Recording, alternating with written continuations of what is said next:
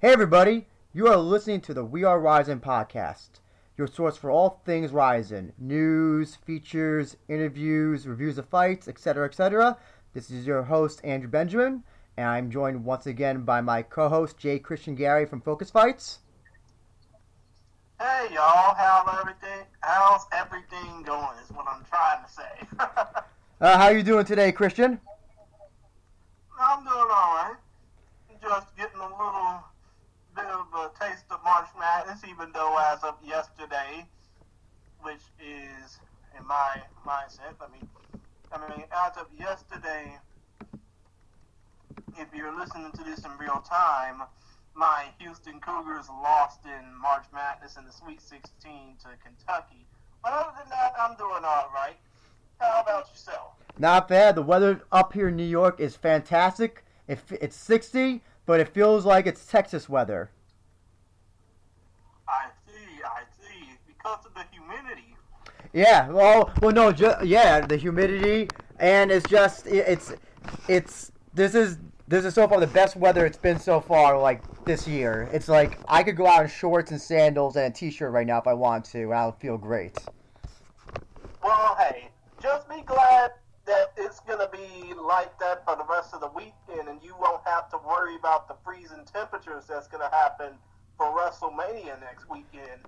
oh, oh yeah, yeah. Well, luckily I'm not going to WrestleMania. I'll be inside my friend's house, who in his nice warm apartment, to watching it there. I won't be freezing and possibly getting wet like like what might happen on uh on uh, WrestleMania day, uh, Sunday, April seventh, I believe. So, uh, yeah, good luck to all those people who are gonna be uh who are gonna be out there in New Jersey in the cold I hope they can survive.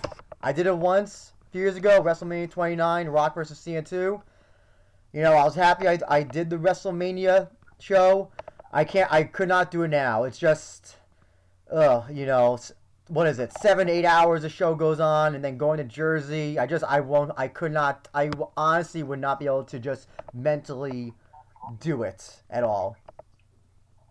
I understand because no disrespect to the people of Jersey, there's a there's a fucking reason why they call it the swamp. I know you can disrespect Jersey all you want. I I hate traveling to Jersey. I don't. Anytime I have to go to a wrestling show or work in Jersey, it just it just a just a, a, a, a cloud of disappointment always comes over me because it's just like I have to go all the way there, and it's you and then it's you always have to go through a bridge or the tunnel and it feel it feels like even though Jersey's so close to New York City, it feels like you travel like four hours to get there. It feels like it takes forever just to get there. Luckily for me, when it comes down to the state that I live in, if you travel three hours, you're in the middle of the state. Oh, uh, that would be Dallas. Well, actually, from here, from where I'm sitting, in Galveston County, Texas, if you travel three hours, like eastward, you'll be traveling to San Antonio or Austin. Oh, okay, okay. Is Austin still? Is Austin still like the? Well, actually, let me go ahead and rephrase that. Uh-huh. I meant to say westward. If you're traveling eastward three hours, you're traveling all the way into Louisiana. Oh, I see. Uh, is Austin still the the weird hippie hipster uh, like area that it once was being, I guess, marketed as, or has it? Is it not like that anymore? Yeah, it's still a hipster city, but they have basically made it into an industrial hipster city with all these restaurants and obviously sports teams and shit like that basically they made it into I mean they made it into a workman-like city, but it's still a bit of a hipster vibe. And when it comes down to the topics that we were talking about, we I mean just like our last episode that we did, we're basically just, you know, shooting the shit. Mostly because of the fact that Andrew's got some interviews lined up for later dates on his SoundCloud account the We Are Rising SoundCloud account. And Stitcher. And we are just basically jotting down the days until Rising 15, which is going to be coming up Easter Sunday, April 21st. Yes, and also Stitcher. Don't forget the the, the, the great people at Stitcher who uh, also host the uh, this show. Uh, but yes, we do have a bunch, and uh, they will they will roll out slowly. Don't want to say right now because I don't want to jinx it. But uh, we do have some things that are supposed to be happening very very sh- shortly, uh, as, early as today, and that'll hopefully be uh, be able to be listened to sooner rather than later. But uh, yeah, uh, one of the topics yeah, we there's a ton, uh, there's quite a few topics, uh, non-Rising related topics that we're uh, looking to focus on. Uh, first one I want to talk about was uh, uh, the passing of uh, of a Japanese mixed martial artist and sumo uh, wrestler and pro wrestler Koji Kitao. Um, you heard about his death, uh, right, Christian? Ah, yes, I have heard about his death. As a matter of fact, they're saying that he died due to renal failure back in February, but the news just came out about this now, over a month later. Yeah, and uh, actually, uh, what I, my understanding was that that had to do with something with um, Buddhist tradition, where there has to be time to mourn privately, and so apparently that's that's not an unusual thing for Japan, where somebody dies about a, a month a, a month before uh, a, month a- they announced it publicly a month after the actual death, and yeah, that's apparently I mean, I mean, yeah, I get that. I get that it's Buddhist tradition, but when the news came out about Ezaki, aka Hayabusa, passing away, everybody knew that shit instantly. hmm Also, you know, I, th- I think sometimes you know it's easier to get some deaths, you know, some deaths under the like. Let's be. I don't think a lot of people were paying were, were playing close to Koji Kitao as he uh near like after he was done with MMA, sumo, and pro wrestling. Hayabusa was still on the radar for a lot of rest uh, uh, rest in the wrestling world. You know, he still made public appearances and was still in the public eye. So like I think in- in that case it's a lot harder. But you know a lot you know basically after like I guess uh, Pride, uh, Koji Kitao kind of like disappeared. Um, I don't he did I think he did a few pro wrestling shows after, but yeah he he kind of just he kind of just uh, quietly um, retired fr- uh, from the public life. Well, if you think about it, his last, I think his last public appearance, if I'm not mistaken, as far as the world knows, was probably that Pride 3 fight he had with the Colossus of Boggo Road, Nathan Jones, Mm-hmm. in which he made that giant son of a bitch tap out. Mm-hmm. Um, yeah, uh, he did. Um, he did return. Uh, he did return as a sumo. So okay, so uh, this is the, Koji Kitao is a very interesting figure in all aspects of combat sports. Um, he was six foot seven, about three hundred pounds, maybe, maybe a little bit more. Um, but he was gonna be he was a sumo wrestler and was probably could have been the next well, the next big Yokozuna. Actually, that's another thing as well. He achieved the rank of Yokozuna without going through the usual motions of becoming a Yokozuna, which my understand uh, my understanding is that is that's not a very that's a very unusual thing. You have to work. Yokozuna is the highest rank for sumo, and you have to work your way to there. But he was basically given that title without actually having to uh, go th- go through a lot of the the rigorous um, um, requirements for Yokozuna. Um, and um, uh, he got uh, discharged from his uh, Yoko, uh, from his uh, sumo um, camp because apparently he got into a fight with his uh, his coach and the coach's wife, and then one of the sponsors. He apparently assaulted them, and then was kicked out, blacklisted from sumo. And then he went into pro wrestling. He went to New Japan Pro Wrestling, where um, he uh, again was he was kind of a he didn't want to uh, he didn't want to take any losses. So what happened was was Basically, he was a known burner of bridges. exactly yes he he was he was the low key of of Japan at the time I guess you could say, um, and uh, yeah he Mhm. he apparently um, refused to do any any jobs, any take any losses. Uh, he also um, he he called uh, Riki Choshu. For those that don't know, famous pro wrestler from Japan, is actually Korean, but he took on a Japanese Mhm. name because there was a lot of racial tensions between Koreans and Japanese. So to basically Yeah, dating back to World War II, if I'm not mistaken. Exactly. Yeah. Well, basically, anybody who was not Japanese, if you're a non-Japanese Asian, you were in Japan, you were are basically a you're you're you're you're not even you're not you're you're an outsider. You're an outsider to them. Um. Oh, you mean kind of like those Mongolian wrestlers that wrestle for New Japan? I think one of them was named Blue Wolf. Yeah. Exactly. Yeah.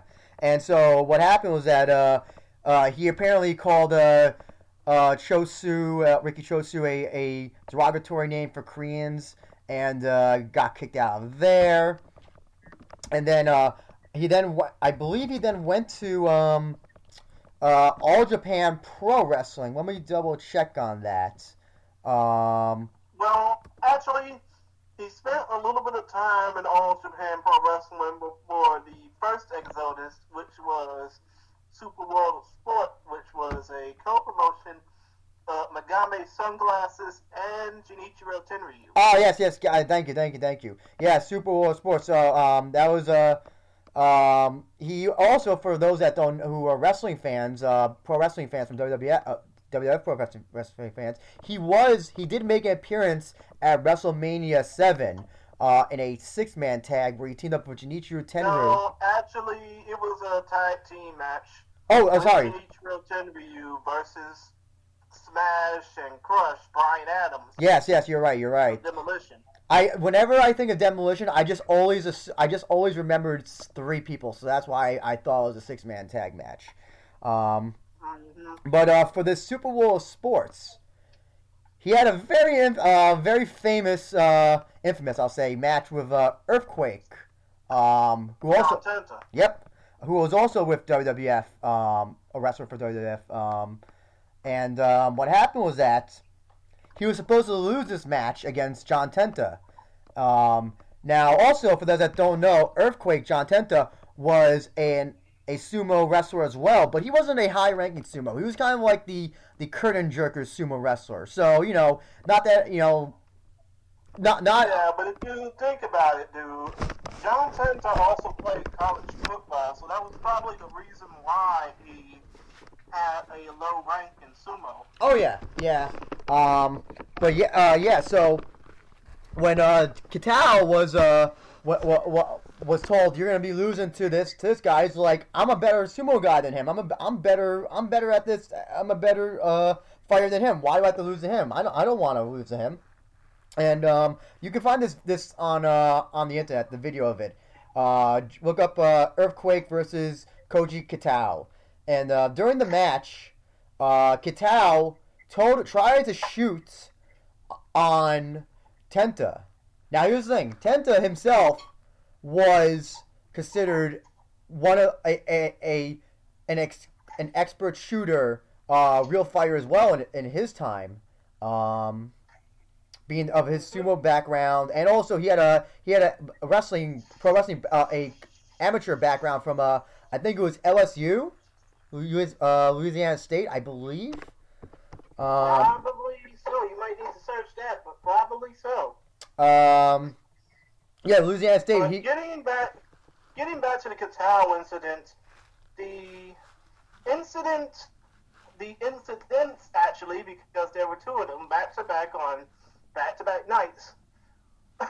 They were probably the cause of Tal saying, "Oh, POS was and all that shit," and that's why he went to the UWFI shoot wrestling, where he gained kind of a name for himself, and then he went on to wrestle for Wrestling Association Bar, Wrestle and which is one of the most famous, infamous promotions in professional wrestling in Japan, and also garnered stars like Yuji Yasuraoka and Rey Mysterio Jr., Juventud Guerrera, Lance Storm, Chris Jericho, all those names. still one. I think it's still one of the most. there One up the, until I'm trying. To, I'm sorry to interrupt, but it's kind of my thing. yep. But yeah, Koji Kitao wrestled all the way up until his 1998 retirement, which included doing those UFC fights and those MMA fights. Yes, yeah.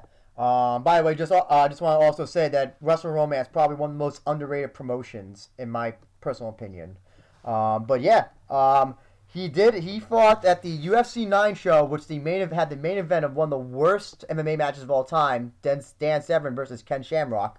I think that was the one that went to a, a no contest or a draw, if I remember correctly. It went to a draw because of the rule set that because of the rule set that I think the Michigan State Athletic Commission and the Nevada State Athletic Commission came up with in light of the late John McCain, the Maverick, calling UFC, Ultimate Fighting, cage fighting at the time, human cockfighting. Yeah, uh, and yeah, they basically. I, I, rem, I remember I rented that that VHS of it from Blockbuster Video and was really excited because it was Dan Severn and Ken Shamrock. I was so excited to see this match, and they just basically stared at each other for about thirty minutes, and were was and it basically was like it was like a a a, a grapple fuck match about the grappling because they were also I think Ken Shamrock was in Dan Severn's guard for like maybe twenty minutes of the match as well, and they were doing nothing. It was a terrible basically, match. Basically, to put it in a more adult sense, Andrew, it was like you were watching a porno with no action. yeah, a porno, uh, a, a, gay porno. Yeah, yeah, exactly. It would have been porno would have been much more exciting. Um, but uh, yeah, so this uh, this wasn't uh, just to um, uh, bring him a little bit back though. That wasn't his first uh, MMA match. He his first MMA match was at Universal Vale Tudo Fighting, where he uh, lost to Pedro Otavio, um, and basically got knocked out by elbows. But th- his UFC match, UFC nine, against Mark Hall. Um, Mark Hall was about maybe 180 pounds, 190 pounds. Kitao was 300. This was so. This is when they were still doing, you know, you want to see a sumo guy versus a boxer and all that stuff. Um, before it became like like it was they were doing those types of fights. So basically, the, the what happens during the match is when it starts, Kitao runs at Mark Hall. Mark Hall blasts him in the face with a punch, and he breaks Kitao's nose, and it basically explodes with blood. But Kitao takes him down and is trying to like ground and pound him, but then the referee stops it uh, about 40 seconds in and waves off the match um, due to uh, uh, due to the all the the, the injury that. blood yeah, he ba- uh, do that into uh, getting that uh, that uh, that nose injury that he got. Um, and then yeah, he had one more MMA match, and it was at the deb- debuting Pride show where he took on Nathan Jones, uh, one of the worst pro wrestlers ever to grace a pro wrestling ring, and uh, submitted him with a key lock, um, America Americana. Now I've heard that this match that they had was a worked MMA match. Do you think it was Christian, or do you have any? Do you think? It, do you have you heard about that at all? Wait a minute. What was a worked MMA match? His his match with Nathan Jones at Pride One. Oh no, no, no! I don't think there might be some. There might have been some speculation as to whether or not the first set of Pride events, you know, before they became big, big, and they brought in Lenny Hardt to be the stage announcer and all that, they, I mean, those fights probably might have been a work. Maybe not. I don't know, but I'm pretty sure that Koji Kitao Nathan Jones fight wasn't a work. Well, you know who ha- who has and set in my categories. well, here's the thing. You know, uh, I don't don't get angry at this when I bring it up, but um, Dave Meltzer has says that this fight, that that match specifically was a work. Oh fuck, Dave Meltzer! I knew you were gonna say that. um, I did watch the match. It is on YouTube. Um, you know, it's very hard to tell if it's it is a work or you know if it's real. You know, I I would say it's most likely real, but if if if, if it was a work, I wouldn't be surprised. Um, I have been watching a lot of UWFI. Oh, here's another thing as well. Speaking of uh, UWFI, uh, it is uh, the there's a whole bunch of matches that are available on Amazon Prime Video, um, under the American title Bushido Way of the Warrior. Um, and it has English commentary and English graphics. Um, but um, yeah. So basically, yeah. So when you watch those matches, I find that funny. I really do find that funny that the video now on Amazon because of the fact that the Bushido Way of the Warrior series never aired in the U.S. It only aired in English-speaking territories in Europe, well, especially the U.K. and Ireland. um, I don't. The English commentators don't. They sound American, so I'm like, I wonder if these were like. Remember how like Noah would have those those English those English commentary things for like fights. Oh yeah. Uh, So maybe it's kind of Actually, they. I mean, if I remember correctly, those were. I mean, you're probably referring to the Fight Network commentary with Mo Ronaldo and Joe Dombrowski. Uh, yeah. Um, yeah. So it, I, I forgot the commentators' names for um. For,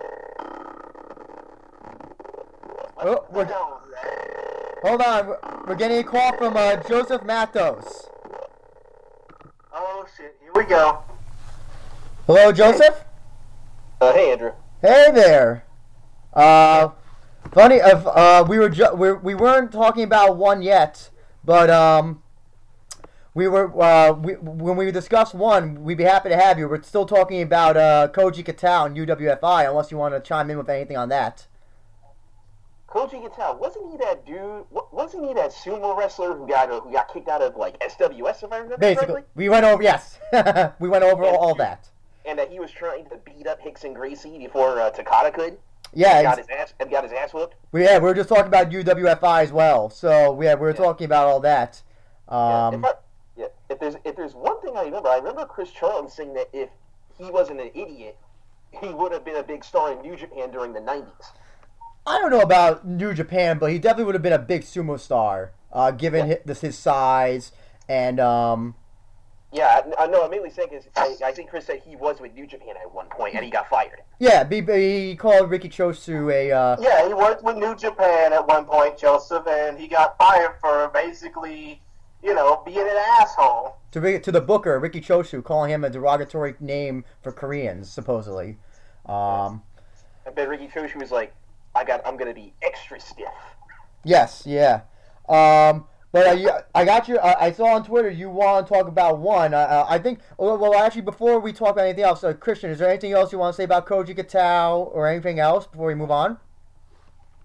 Well, you know what? There's another thing I do want to talk about when it comes down to, you know, sumo wrestlers in MMA because there have been plenty of sumo wrestlers in mixed martial arts. Like, for example, Akebono Taro, aka Chad Rowan, and Henry Centurion Miller, and people like those. But, I mean, who do you guys think was the best sumo wrestler to ever step foot in any type of MMA ring or cage or what have you. Hmm. All right, your guess is as good as mine, as my knowledge of GMA is only around like around a certain extent around Pride, so I wouldn't really know much around the No Holds Barred era. Um, I think the, well wasn't well hold on uh, for for you mean a sumo wrestler who transitioned to MMA? You said Well, not just that. I mean, what I'm trying. I mean, fuck. What am I? What I'm basically saying is the best big man, like 200 pound, like 260 pounds, stout, heavy set. Who do you think is the best big man to ever step foot in MMA? Oh, because the way you were phrasing it, I thought you meant uh, anybody who were sumo wrestlers who were trying to transition. that's what I thought. That's what I thought too, Christian. Yeah, Because because, for sumo you know, wrestlers, it's what a- I'm trying to say is it doesn't it's a- really transition well to sumo wrestlers. It transitions to all big men. You know, guys like Zuluzinho and Bam Bam Bigelow and. Okay, uh, Irving, Frank Resurrection Eric showed a Ash. video of Bam Bam Bigelow in an MMA fight against Well, who- uh, what was that? Re, what was his name? Re, Rico or something like that. That Kimo Kimo, Leopoldo. yes, Kimo. Jesus, Leopoldo. Um, I'll be honest. I'll be honest. I don't know if there's really any bu- like big man. I guess that's a tough one. Like, or like, I'm trying to think of like who. The problem. Hey, uh, Because well, Gary, course wait, wait, wait, we I got know an, wait, I got an idea. Let's people simplify. like Barto, Uh, Kaido, Hold on, hold on, hold on, hold on, hold Christian, go go go first, Christian. yeah, because what I'm trying to basically say is we now know with guys like Bob Sapp, Osunarashi Kintaro, aka Abdul Rahim Salam, and Baruto Kaito Hoovelson, that big guys can go. Well, I think But I think um. Well, hold on, Joseph. You were going to say something. Um, I'll chime in after you. What were you going to say? No, I was gonna say, why don't we uh, simplify it and let's do it by eras? Like maybe if we do it like from the no holds barred era, from when UFC to when when JMMA was starting to become a thing in Japan during the late '90s, early 2000s, to present day. Okay, well, actually, I got. I, I think that'll be even harder. I think uh, you. I think you kind of gave gave me an answer. I think probably the answer I would go with is Bob Sapp, and I'll tell you why. Um, every time, every. oh god, And, uh, but here's the thing. Uh, Nogueira said that if Bob Sapp had trained a little bit more for that fight, he he thinks he would have lost that fight. And I think one of the things about Bob Sapp is that we is that if he had trained, if he taken taken MMA more seriously, and he didn't see, he didn't just do it for money or you know whatever his weird reasons for for taking dives in uh, MMA matches. I think that Bob Sapp probably could have been the the the the final big boss of heavy of of heavyweight super heavyweight MMA be, just because of what of, of how he was his his presence and strength was beyond anybody at the time and he, while his skill set was not he was able listen he uh did he he defeated Ernesto Hoost in a uh, kickboxing match right Yeah, the K1 tournament. yeah, he defeated him in a kickboxing bout after Ernesto Hoost defeated him in a wrestling match. exactly yeah so you know I think that Bob Sapp could maybe Yeah, I think he beat Ernesto Hoost, I think, three times. Do you remember that Right. So yeah, I think that Bob Sapp could have been that, and especially with the Nogueira, and it's, yeah, the Nogueira match. It, even even uh, if you even watch that match, Nogueira was losing that match until he got the submission win. He was and and he could have yeah he could have, imagine if Nogueira had lost that match to Bob Sapp. That could have Oh man! oh, imagine the imagine the timeline. Inoki would have gotten Inoki's Inoki's would have been even worse. yeah. So I think that um Exactly. I think that what I think you know imagine that butterfly effect. You know, Sapp beats Nogueira, and then what is the trajectory of Pride in the, and their heavyweight division? What is Oh no? no! Oh wait, wait! I know what the, I think I have an idea what the trajectory would have been. What's that? That one what if fight that never happened in Pride or anywhere else. The battle that if they fought, it would have ended. UFC UFC would have been put out of business. Sakakibara would have been reigning in the money. You would be singing the money, money, money song to Sakakibara. Bob Sapp versus Fedor. I think Fedor would have still You won. know, that would, you know, that fight would have been great, but I think a better one probably would have been Butterbean versus Fedor. I thought you say Butterbean versus Bob Sapp. Ah, Butterbean. Well, to be fair, Butterbean what did participate in K1. Yeah, he did. All right. Uh huh. Um, Butterbean versus uh, uh, Butter- Butterbean also fought in Pride too. I mean, obviously he fought a few times in Pride FC. He also fought a few times in K1. Um, oh, don't forget Bob's uh, Butterbean's uh, biggest win of all time against uh, Bart Gunn at uh, what was it, WrestleMania 12? Oh yeah, poor Mike, poor, Yes. poor Mike, poor Mike Barton. So the funny thing about Mike Barton, right, was that he would later go to All Japan and it would be a, it, it would be successful. yeah. hmm But he too also went Winning to the Pride winning the FC winning and the All failed Asia miserably. Tag Champs with with, with, with with people power, Johnny Ace.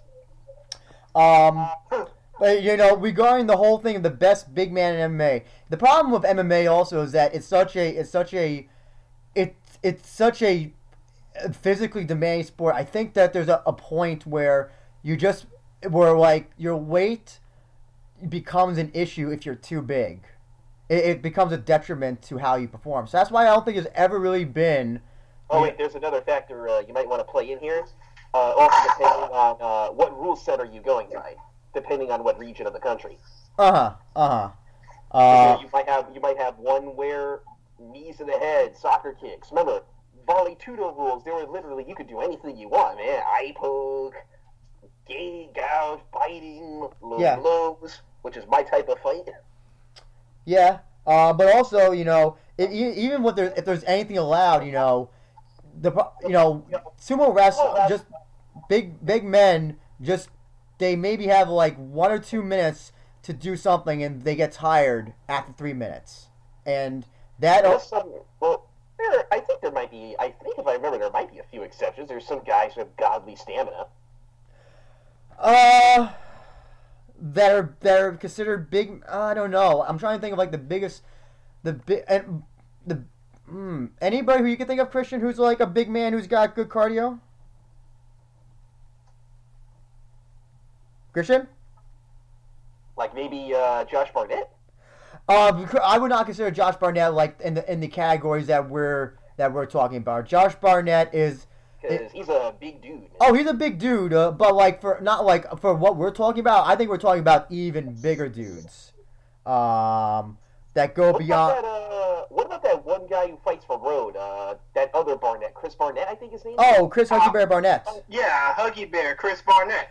Oh, he's got a great cardio, but even like even what we're talking about, I'm, we're, I think we're I thought we were talking about even bigger people. Wait, wait, wait, wait. So wait, are we talking about sizes of like Emmanuel Yarbrough? Yeah, that's what that, that's what I thought we were talking about. Like the, That, Fuck. that May he rest in peace, but Emmanuel Friday Yarbrough- If he would have gotten a little bit more cardio in him and would have lost like 100, 150 pounds, he probably would have been like a fucking beast. You know, to stop in MMA, even though he only had two fights and got submitted miserably by Daiju Takase. Yeah, yeah. Um, I just think that yeah, I think that, I think there's just a, a there's just a big uh, there's just a, a a ceiling to how far big men go in MMA. Um, and here's like if you want Oh, to you mean like? So- sorry, go ahead, Christian. Oop, never mind. Uh, yeah, I just think that there's a ceiling to how to how how far big man can go. Because even if you let's not even talk about like the Emmanuel Yarbroughs. Look at the, the people that are that are just really really tall, like the Hong Man Choi's, or um. Is he even still around? Yep, I think he's still. I still think he does the occasional fight for Road FC. Um, Yeah, basically what I was trying to say, Andrew and Joseph, is there's this one guy out of China that fights for Road FC named uh, Aorigileng. yes, yeah, And he's like a big. I mean, he's agile for his size, but he also makes his fights feel like engagement, so to speak. Like, you just have to see this big motherfucker dance and fight and kick ass, pretty much. oh yeah, yeah. Um, I've seen. Uh, uh, I've seen him fight. He looks like a. He looks like a giant fat baby. Yes. yes. Um, but yeah, I, I was even talking about you know that, that you know even the really really tall people that are not like Emmanuel Yarbrough size or Aorigileng size, like the Hongman Choi's or the Giant Silvas, they are they they're they're they're. or the Semmy Schilt, for Yeah. instance. Yeah, Semmy Schilt at least was at least in K one was was good, but like when you when these people transition to MMA, like there's you need a coordination and and discipline and just like and you just need to control your body a lot and a, lot better. But the problem is is that if you're so tall and you're just you got all this size, it's almost it is a detriment to how you move. You move very slow. There's uh, if uh you if you've ever seen uh I think it was Minowa Man versus uh Giant Silva, he's able to easily get a takedown on him and get a submission on him. I think it was a, a knee bar or leg lock just because I there's I think you're referring to the fight that Minowa Man had with Jimmy Ambriz. I didn't wasn't it Giant Silva? I thought he fought Giant Silva. Um I think think it was against Jimmy Ambriz, the Titan. That was how. Um, let me double check on that. Um, And uh, Joseph, are you still with us? oh yeah, I'm still here. Um, the weirdest timeline just happened. oh wait, no, I'm sorry. It was uh, Cent, Cent, Cent, uh, it was uh, uh, Centor, uh, who um, who I'm Henry thinking of. Miller. Yeah, that's who I was thinking of. Um, but I know, yeah, uh, the giant silver one that you're talking about. Yes, yeah, yeah, I got. Uh, no wait, no wait, it was Minowa Man. It was Minowa Man. Um, but it wasn't a submission. But uh, the submission I was thinking of was Sentoryu. Um, uh, but yeah, you know, like there's just so much to to grab on uh, on all these freakishly tall people that like it's it's it's, like hey, you know, limbs are everywhere. Feel free to grab at, at your own uh, at your own free will. So yeah, it's you know, it, I just think that like there's a ceiling for how big you can be for MMA, and like and how successful you can be. I honestly think that. Yeah, you had uh, be asking for an open weight belt uh, for uh, Ryzen. You're kind of asking for an impossibility here. Oh yeah, yeah.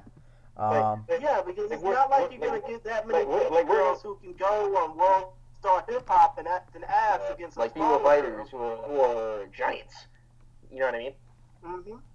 Uh, but um, to move on to well, I think we should move on to another topic because I think there's something Joseph that you want to talk about, and it is Yeah. open forum, and I think that would be a good time to Yeah. get into the one Wait, before I get into one, okay, I was just going through Twitter and the weirdest timeline, okay? Get ready for this. You might want to brace yourselves. Uh, Floyd Mayweather returning back to the ring again. Oh yes. The weirdest timeline. Okay, now let me. Now, okay. Segue. Well, here's the thing. Actually, before you finish that, Joseph, the reason why I heard that why he's doing that is because Canelo appar- Canelo has that fight coming up, right, on uh DAZN, and so apparently he what whenever Canelo whenever a, another big boxer has some big news, Floyd Mayweather always somehow comes in and and, and sneaks his name in. Uh, that seems to be a Floyd Mayweather thing to do. Wait, wait, hold on. He's like, hold, hold on a minute. Hold on a minute there, pal. You're getting too over. Here, I'm gonna, I'm gonna, I'm gonna get back. I'm gonna take my creative control back. Thank you very much. Um, but uh, yeah, you know, um, we we do have uh, we we are doing open forum, uh, which I posted on Twitter, and where we can talk about topics that people want to talk about. But uh, we were going to talk about one, but since Joseph, I know you really want to talk about one, and I did, I did, you know, you did message before previously. Uh, I think it was uh, Saturday, uh, not Saturday, Thursday, that you were uh, interested in talking about one anyway. So uh, before we do talk about this one show coming up, you, I want to give you the floor to say to say what you want to say about one. Normally, is there something in the water or something lately? In what respect? No, like you know, everybody like it's like everybody's conforming to the Great Church of One Championship. Well, here's the thing. They do have. They're, they're, for those that don't know, One Championship is having a show tonight in Japan at Sumo Hall, Ryogoku. Um, it's their first show in Japan. Uh, this is this is their their attempt to to break into the Japanese market. Um, and I think that they're trying to be. This is their way of saying that they're trying to that they want to be like UFC, an international, uh, an international mixed martial arts organization, not just a Singaporean, um, where their where their home base is, um, promotion. They want to expand. In fact, actually, this show, um, which will be live tonight on uh, Bleacher Report, uh, I think for Americans in their in the One app, will also be on Mhm. TNT. Yeah, it's gonna be on Yeah, TNT. it'll be on TNT the following night. Which I- at like 10:45 p.m. Eastern or some shit. I don't know what they're gonna- 11:45 p.m. Eastern. It's gonna be a five six hour show though. I don't know what they're gonna do to edit or, or, or what they're gonna do. I just would be interested to see like how they truncate it.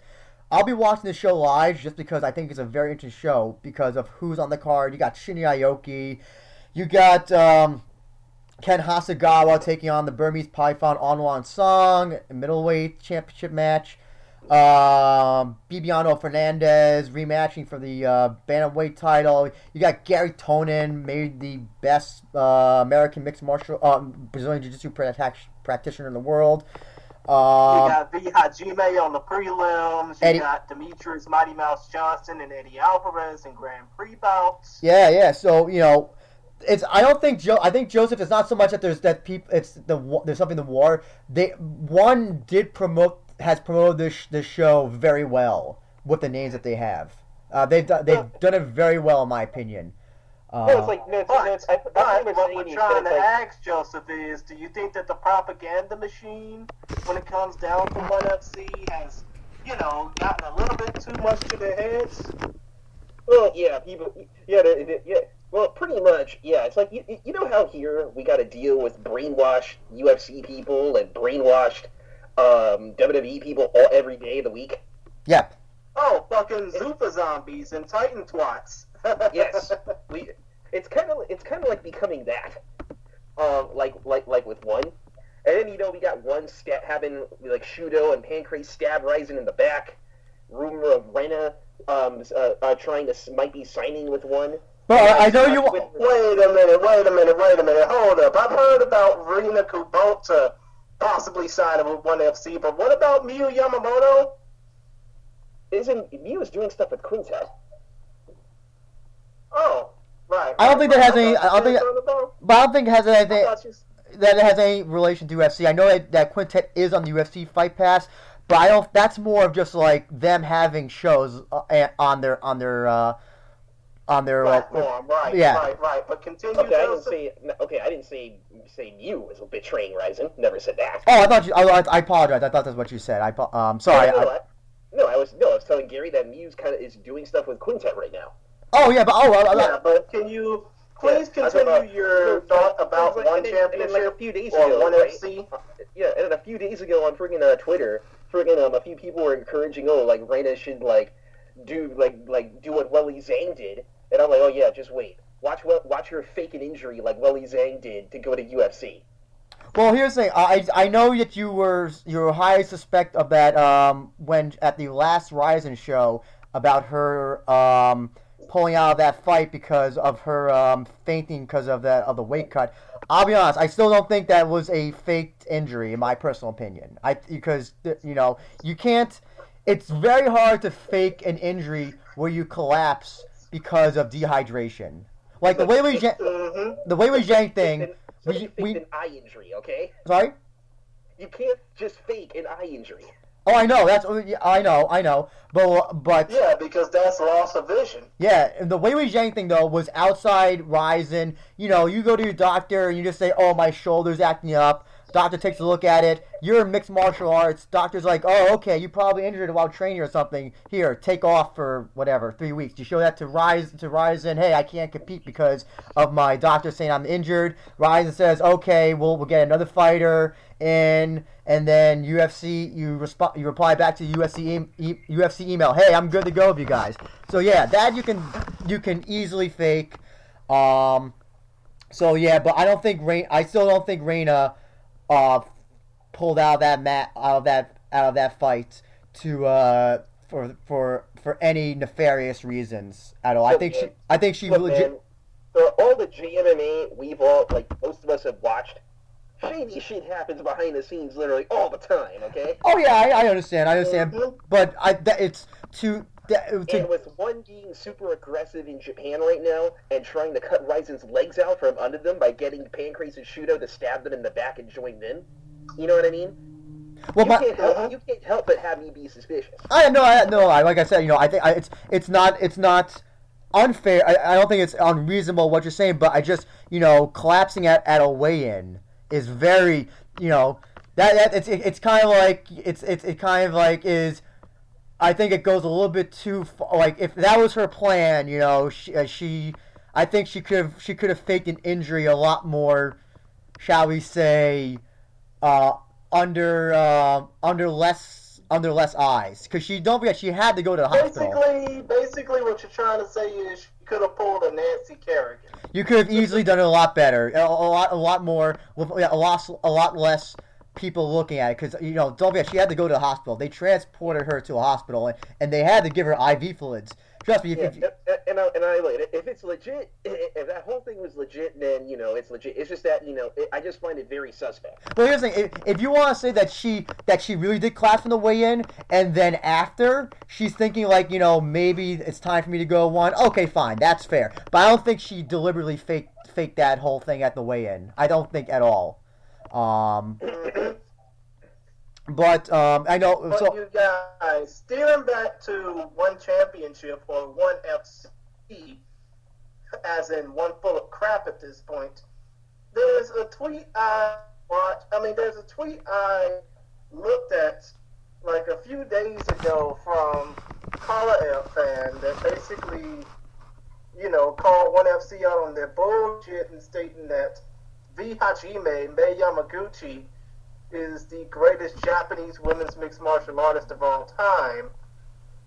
And I mean, come to think of it, that kind of made me think, you know, did this motherfucker forget that Megumi Fujii was probably one of the biggest Japan, or he was one of the biggest Japanese MMA draw for obviously Mei Yamaguchi ever came into existence, ever graduated out of Temple University or whatever. so this is um this is what uh one FC said though, right?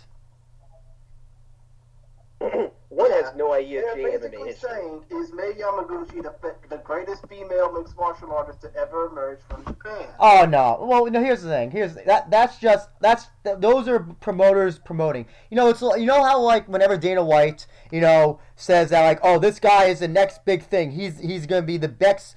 Uh, remember, remember Francis Ngannou. Francis Ngannou was supposed to be the next big heavyweight in MMA, and then he lost the fight to Stipe, and then suddenly now, you know, he uh, Dana White never mentions him at all.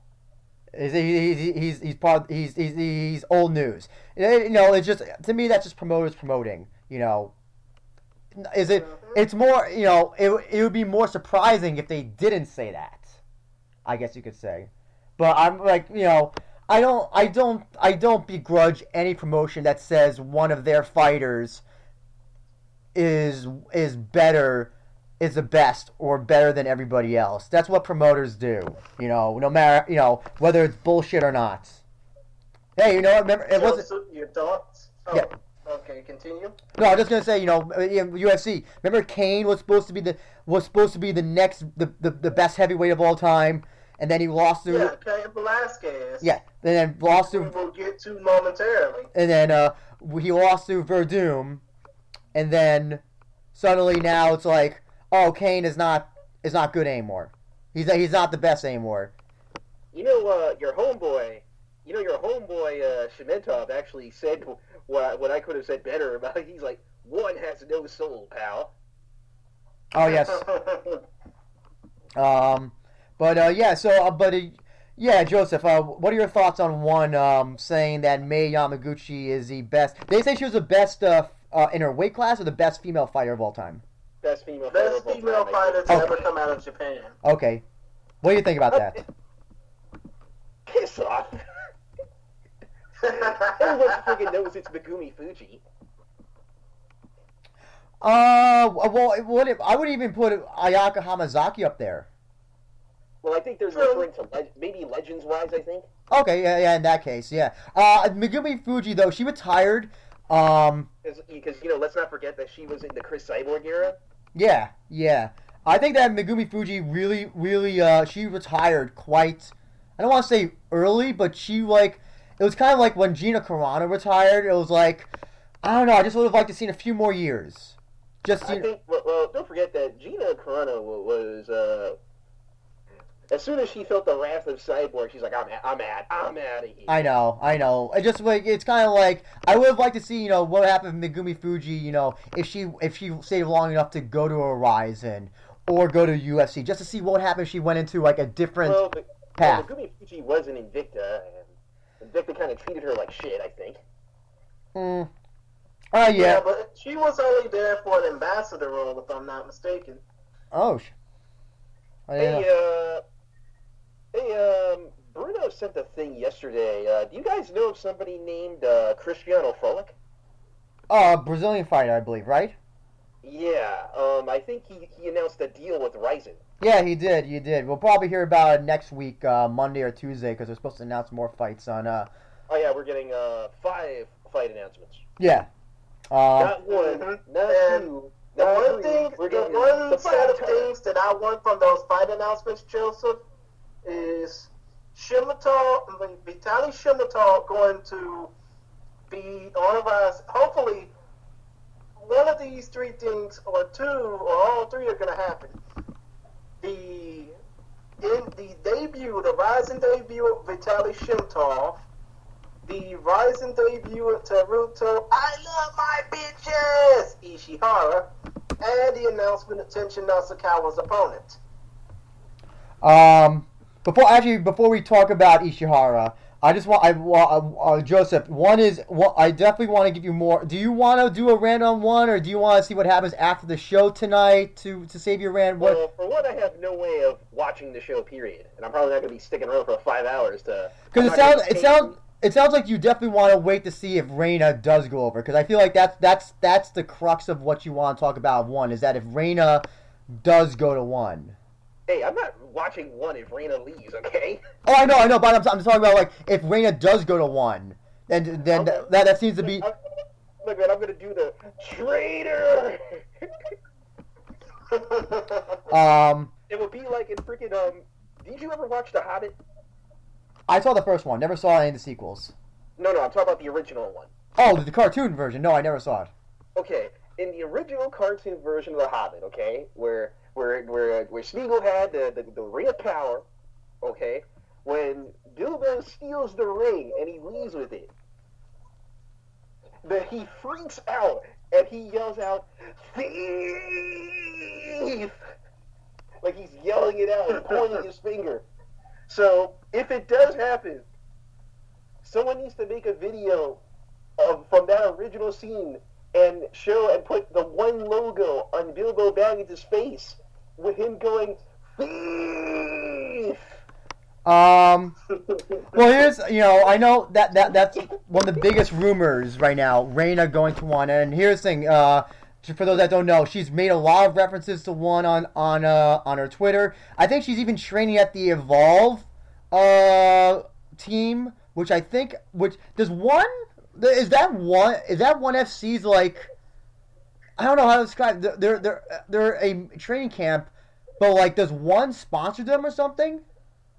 Yeah, I think One FC sponsors the Evolve training camp out of Kallang, Singapore. Okay, I know that, that either Reina was trained there or did some spots there, but I think also Tenshin trained a little bit there as well, and he's not going to one.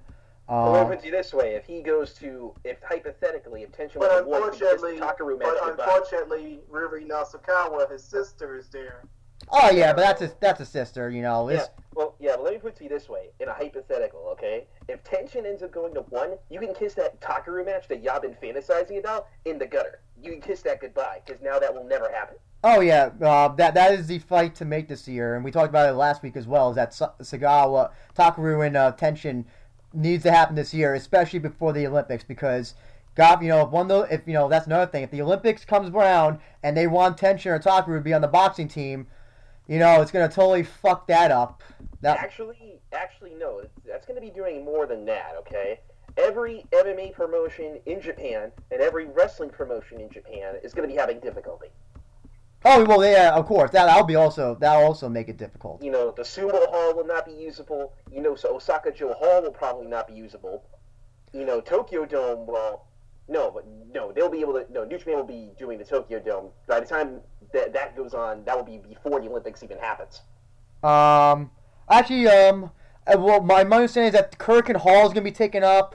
Um, I'm trying to think. Uh, I don't. I think Sumo Hall might be as well, but uh, but that's why. Well, I, every, well, every big building and most of the middle-sized buildings are all going to be taken up by the Olympics.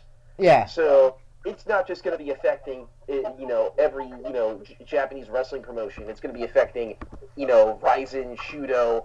One is going to be having problems too. Yeah. Um, but yeah. Anything else you uh, do you want? Anything else you want to say about one? Um, uh, Joseph. Um, Stop, everyone, stop drinking the one Kool Aid.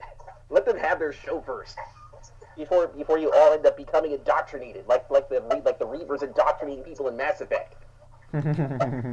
I do, you know, I will be watching this show because you know I def, you know, if if if this show does, this show could be based. It could be the, could could I I think I think it's a very interesting interesting on, on paper, but it's also just a very important show, and it'll definitely it'll show whether uh one is here for the big boys or you know they're just all talk. You know, there's 600 million uh viewers and all that. You mean the six million? The six hundred million they claim to have? Oh yeah, yeah. I, of course, you know. Um, there's a reason why. There's a reason why they call it Chatri the, the the Singaporean Dana White. But even Dana White doesn't even go that far. Dana, because look, look, one can't beat Rising in views. Okay. Yeah. Oh, I know for a fact that, that a lot that a lot of the tickets for this one show tonight are are papered. They, they definitely gave out a lot of free uh, a lot of uh, pay, uh free tickets for this show.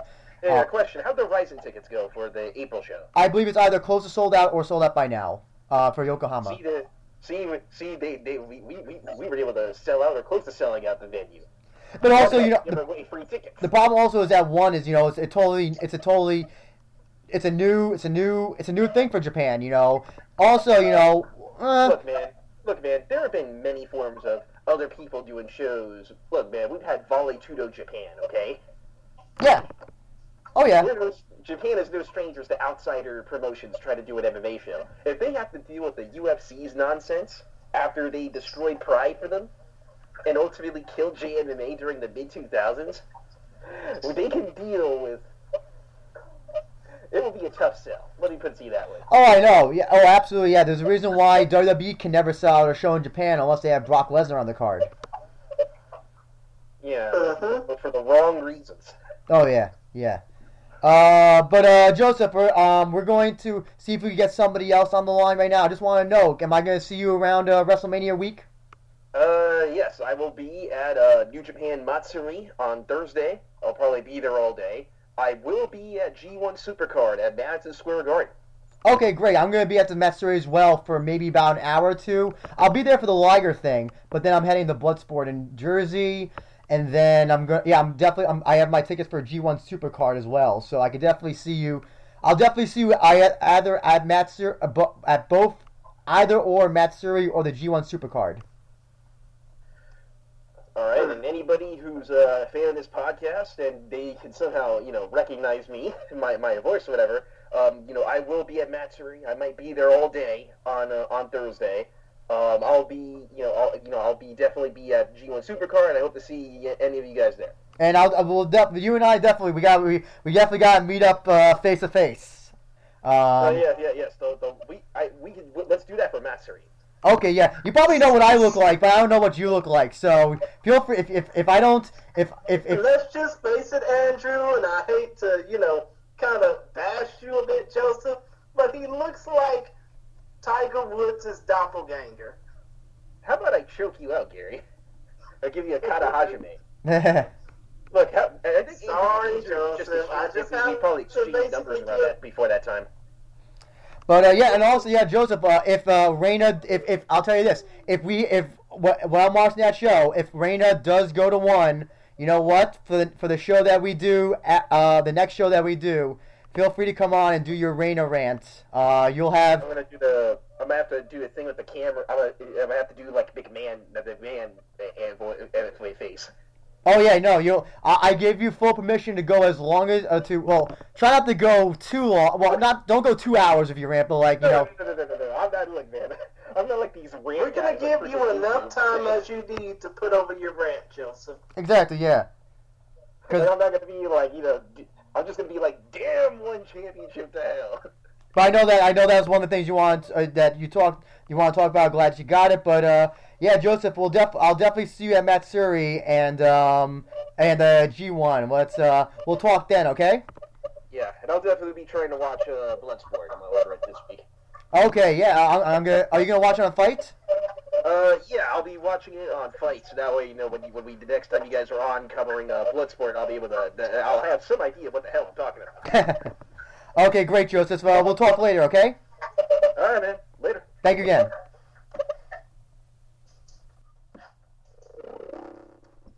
That Oh, was a fun little chat. yeah. So, So, do you think that we're gonna have somebody else on the line soon? uh, hopefully, um, but uh, I, what was this? Uh, oh, uh, Zach, uh, uh, Bad Moon Rising just sent me a message. I'll tell you about it. I'll tell you about it off, um, off, uh, off the uh, record, shall we say? But um, so yeah, Yeah, but basically, we had a lot of fun talking about the, you know, all the things that have been happening in one championship. The death of coach, you could tell, but there's this one thing that I want to get off my mind before we talk about something really big. The thing that we forgot to talk to Joseph about, which was the Dragon Gate situation that just came out. But there's this one thing I wanted to talk to you about, and it has something to do with Cain Velasquez. Did you see the press that Cain Velasquez has been getting? Have you seen the press that Cain Velasquez has been getting recently for transitioning over to Lucha Libre? Oh yes, that will be. I will. You know, I've never ever wanted to transit. I've never wanted. Triple Mania is one of those shows that like I don't look forward to watching, but I always like wind up watching for some reason. But I think this this year's Triple Mania, I'm gonna. I'm really looking forward to just to see because he he's isn't it a uh, four man match with him versus L.A. Park and Pentagon Junior or and somebody else, Psycho Clown, I think. Uh, they're not to be too. They're not to be that damn stupid to do a fatal four way match with just those four and not do any. I mean, mostly because of the fact that in matches like those, multi man matches, you don't want to harm the guy with less experience. Case in point, when it came down to the Macaloon Promotions Come Hell or High Water event that happened over Super Bowl weekend, there was a match that involved I don't want to say legend, but UFC veteran, Pride veteran, and shoot wrestling veteran Vernon Tiger White. And for some odd reason, it just felt odd seeing him compete. I mean, I might see that match again, but still, point of the matter is, it's odd to see guys, you know, compete in matches like those because it just feels like out of their element so to speak. And I think that the best thing for Cain Velasquez to be booked for at the upcoming Triple Mania show, which is going to be August 3rd in Mexico City, I'm hoping that it'll be a singles. I'm hoping that he will have a singles match, but against an opponent who can actually carry him. You know. You know, it's very interesting that you know, for a guy who has such bad knee problems as as Cain Velasquez does, him going to wrestling. I don't know. I feel like that's even wor- worse for his knees. Am I wrong in thinking that? Because isn't most of the you know, didn't he also re-injure his leg during the uh, Francis Ngannou match that he lost? I thought he did. Yeah, I think it, I think during the Francis and Ngannou fight, I think that was a knee sprain. He was walking on it fine during that press conference for a Triple A back on. No wait, actually, back on Monday. No wait, actually, it was back on Wednesday that this press conference happened. Oh, okay. I, I thought I thought he re-injured his knee during that match because of the way he fell and all that. Um, um, I, I but you know, it's you when you when you, I, I, I Triple A, like I have no you know I have no idea how they do the things they do. Yet somehow, like they're still around. I remember when, you know, I remember like in the '90s when AAA was like was the hot, may have been like one of the top 10 promotions in the world where they were just having these incredible lucha matches with Rey Mysterio and uh, Psychosis and Juventud Guerrera. And now they're basically they're basically like a CZW now where like every match is just so out of control and has garbage booking and refer and heel Rudo technical referee things. It's so confusing. Yet somehow they still draw and they still have a, a they have a, a, a great television deal somehow. Well, come to think of it, when it comes down to that, you can either do one of two things. You can blame Vampiro, who always wants his fucking music to be played, for all the craziness that happens. Or hey, I say you can blame Konnan for all the crazy shit that's been going down with Triple A ever since he returned. Order de Libre la Raza. hmm Uh, but yeah, it's so. I mean, still, the point of the matter is, you can only blame those two people because they basically had, they basically hated each other since the '90s, but they're both equally responsible for Triple A, you know, going down this spiral. And now with the, the agreement that they're going to have with All Elite Wrestling coming up, and the fact that well, the fact that their tag team titles are going to be the first set of titles defended in All Elite Wrestling history at that Double or Nothing show coming up on May 25th. I mean, you have to think about it. Uh, yeah. If they are going down the shitter, there's still hope. Oh yeah, yeah. You know, here's you know, Triple. You know, it's Triple A might have like uh, unlimited lives when it comes to like how they work as a promotion because, you know, it's they just seem to have they they they can they just do the dumbest shit and and like they st- and they just seem to still ha- somehow still. They gave Jeff Jarrett their their their top championship like last year. Can you believe that? Oh, yeah, I, I fucking remember that. And they still book his ass for shows, even though now he's signed to a WWE contract. Yes. Uh, so you know, I'll be tuning into Triple Mania mainly to see uh, um, to see how he how uh, how he how he uh, does in a pro wrestling match, and it'll probably be on Twitch TV as well, so it's free as well, so it's not gonna cost. Oh yeah, most definitely it's gonna be on Twitch.tv slash Replay Lucha if I'm not mistaken, and it's also gonna be on there in English as well. Yeah, um, but uh, you know, if you can try to, you know, I don't want to say you should seek out the English commentary because there's English commentary with Matt Striker and Vampiro, and is it is does Hugo Savinovich still do like part of the uh, commentary anymore or no? Oh, actually, Hugo Savinovich, who just got announced as the Spanish correspondent for AEW, he does commentary in Spanish. Oh, okay. But he's there like, to provide translation for the English side if needed.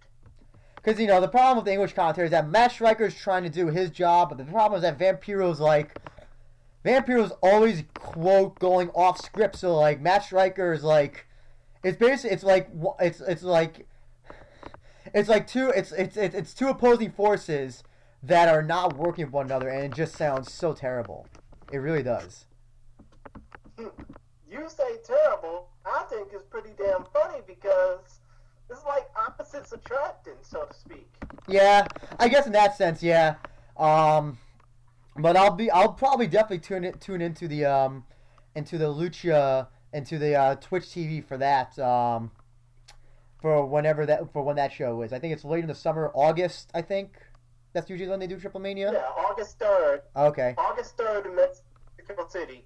Oh, and uh, by the way, when it comes down to Cain Velasquez and where he would need potential training, I mean, Booker T, I just heard on his radio show this past week on ESPN 97.5 that he basically he wants to give Cain an open opportunity to train with his wrestlers, to train with his students at the, I mean, at his promotions wrestling school. I think it's called. I mean, you probably might not know this. I do. It's called the Reality of Wrestling, and it's down here in Texas. And well, actually, it's down in my neck of the woods, and it's a 15-minute drive from where I'm at. I've heard of the promotion. Um, doesn't um, oh yeah, I know that's Booker T. Yeah, uh, that's yeah, that's in Houston, right? Yeah, actually, it's an hour south from the greater Houston area. Uh, yeah, you know, I, I Depending on traffic, that is. I know that uh, Boogeyman came from there. Um, I think he was a Well, Booker T. no, actually, no. He made a few appearances there, but he never came from there. Oh, okay. I thought he was a Booker T guy. Um, but I know, I know that you know, I've heard it's a pretty good school for a wrestling school. Um, but yeah, hey, that'd be interesting. You know, um, I mean, it'll be interesting because I don't. Here's the thing, Lucha Libre.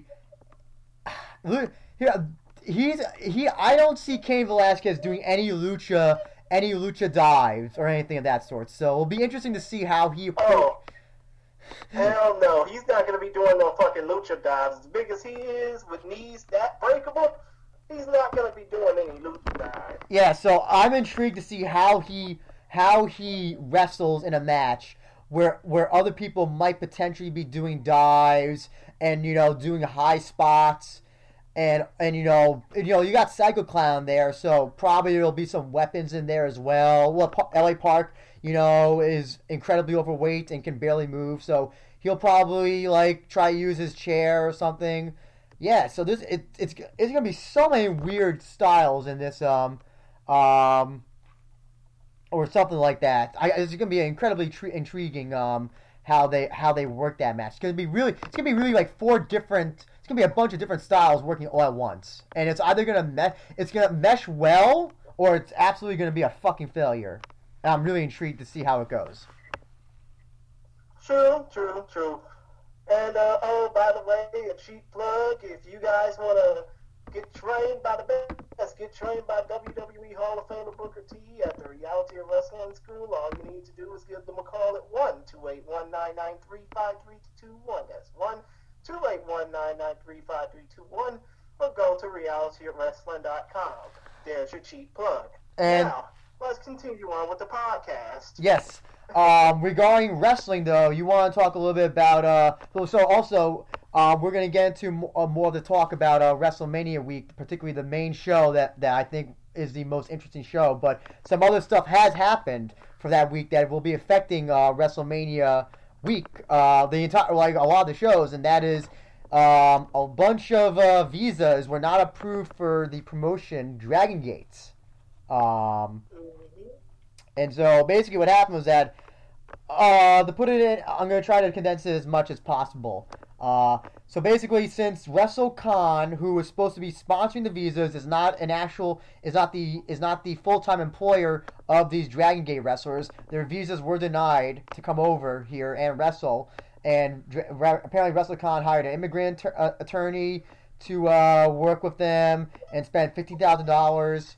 And so people, uh, wrestlers, that includes Masato Yoshino, Pac, formerly known uh, as uh, Adrian Neville in uh, WWE. Um, I'm trying to think of uh, a bunch of other Dragon Gate guys. Uh, da, da, da, da, da, da. Um, Takuya Onodera, Takuya T Hawk Onodera, I Yeah. think Eita Kobayashi. Are CIMA, they supposed to be there too? I think so. Uh, no, CIMA's not of Dragon Gate anymore. I forgot. Um, yeah, they were. Um, yeah, a bunch of a drag uh, of their of the Dragon Gate guys were not able to get uh, uh, their their uh, visas approved. So a lot of the a lot of cards are switching around um, um, for the for WrestleCon, and I think for a few of the other spot shows that are going on for that for for next week. Uh, sucks, you know, but here's. I mean, come to think of it, you have to think about a couple of reasons. First of all, when it comes down to the wrestle, when it comes down to the Dragon Gate guys not getting visas, why didn't they do like what the Stardom wrestlers and the DDT guys and the New Japan guys did and get visas months in advance? And for two, with Pac being a part of wrestlers that couldn't get their visas in time for the show, do you think that this will affect him for the Double or Nothing show that All Elite Wrestling is doing on May 25th? Oh no, they said that uh, they can, AEW public. Oh no, uh, WrestleCon came out and said that this will not affect his uh, his appearance at AEW. But um, actually, um, sorry to bring him up again, but Dave Meltzer did talk about this, and he did explain why he did explain why Stardom and the other uh, and other um, people did not have uh, issue with that. So Stardom has a has a working relationship with Ring of Honor, and so Ring of Honor was able was able to basically Ring of Honor can say it, that they're their full time employees, uh, because they all because they're you know wrestle you know they were able to to to work around it I think by saying by by by explaining that that the Stardom wrestlers are part of, uh, is a part of Ring of Honor, and so same for New Japan Pro Wrestling. Exactly, same for New Japan Pro Wrestling for their guys. Uh, when New Japan, uh, when New Japan uh, couldn't get their guys to come over here a few months ago, it was basically because of the government shutdown. but they but they are but since that's over, they have no issue coming over here for the Square Garden show, which I'll also be attending as I mentioned before. But yeah, basically, yeah, WrestleCon is you know is not the primary employer for these Dragon Gate wrestlers, so they that's why they their visas were. That's the reason why the U.S. government says that they're that they're not allowed, why their visas were not approved.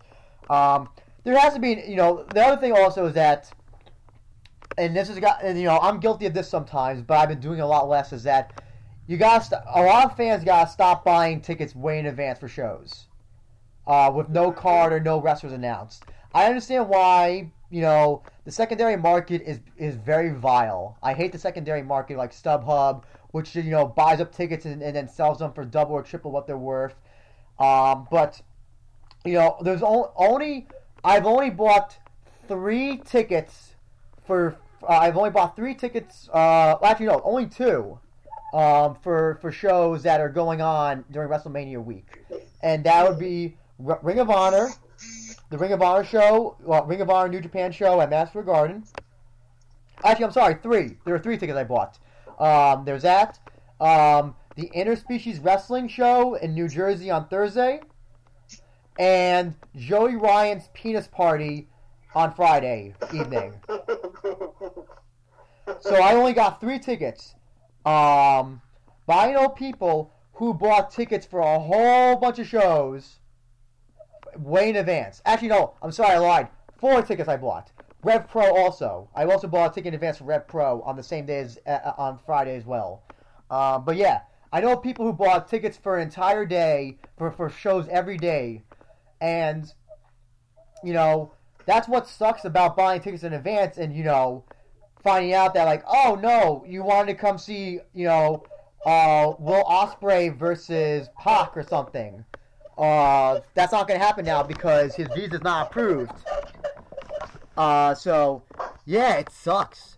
And you know that's unfortunately. You know I I try not to buy tickets for shows until at least three or four matches are announced or an entire card's announced. Just because you never know what you're gonna get. in our case, when it comes down to doing these here podcasts, we don't do podcasts until after the entire card is announced, and there's at least a week to less than a week before the show. Exactly, because then you know if we talk about a fight, you know, and it doesn't happen. Well, you know, if we talk about a fight and it doesn't happen, or you know, someone gets injured and it gets pulled out, they get pulled out. You know, suddenly, you know, the the, the podcast itself has become ir- irrelevant uh, for future listening, and that sucks.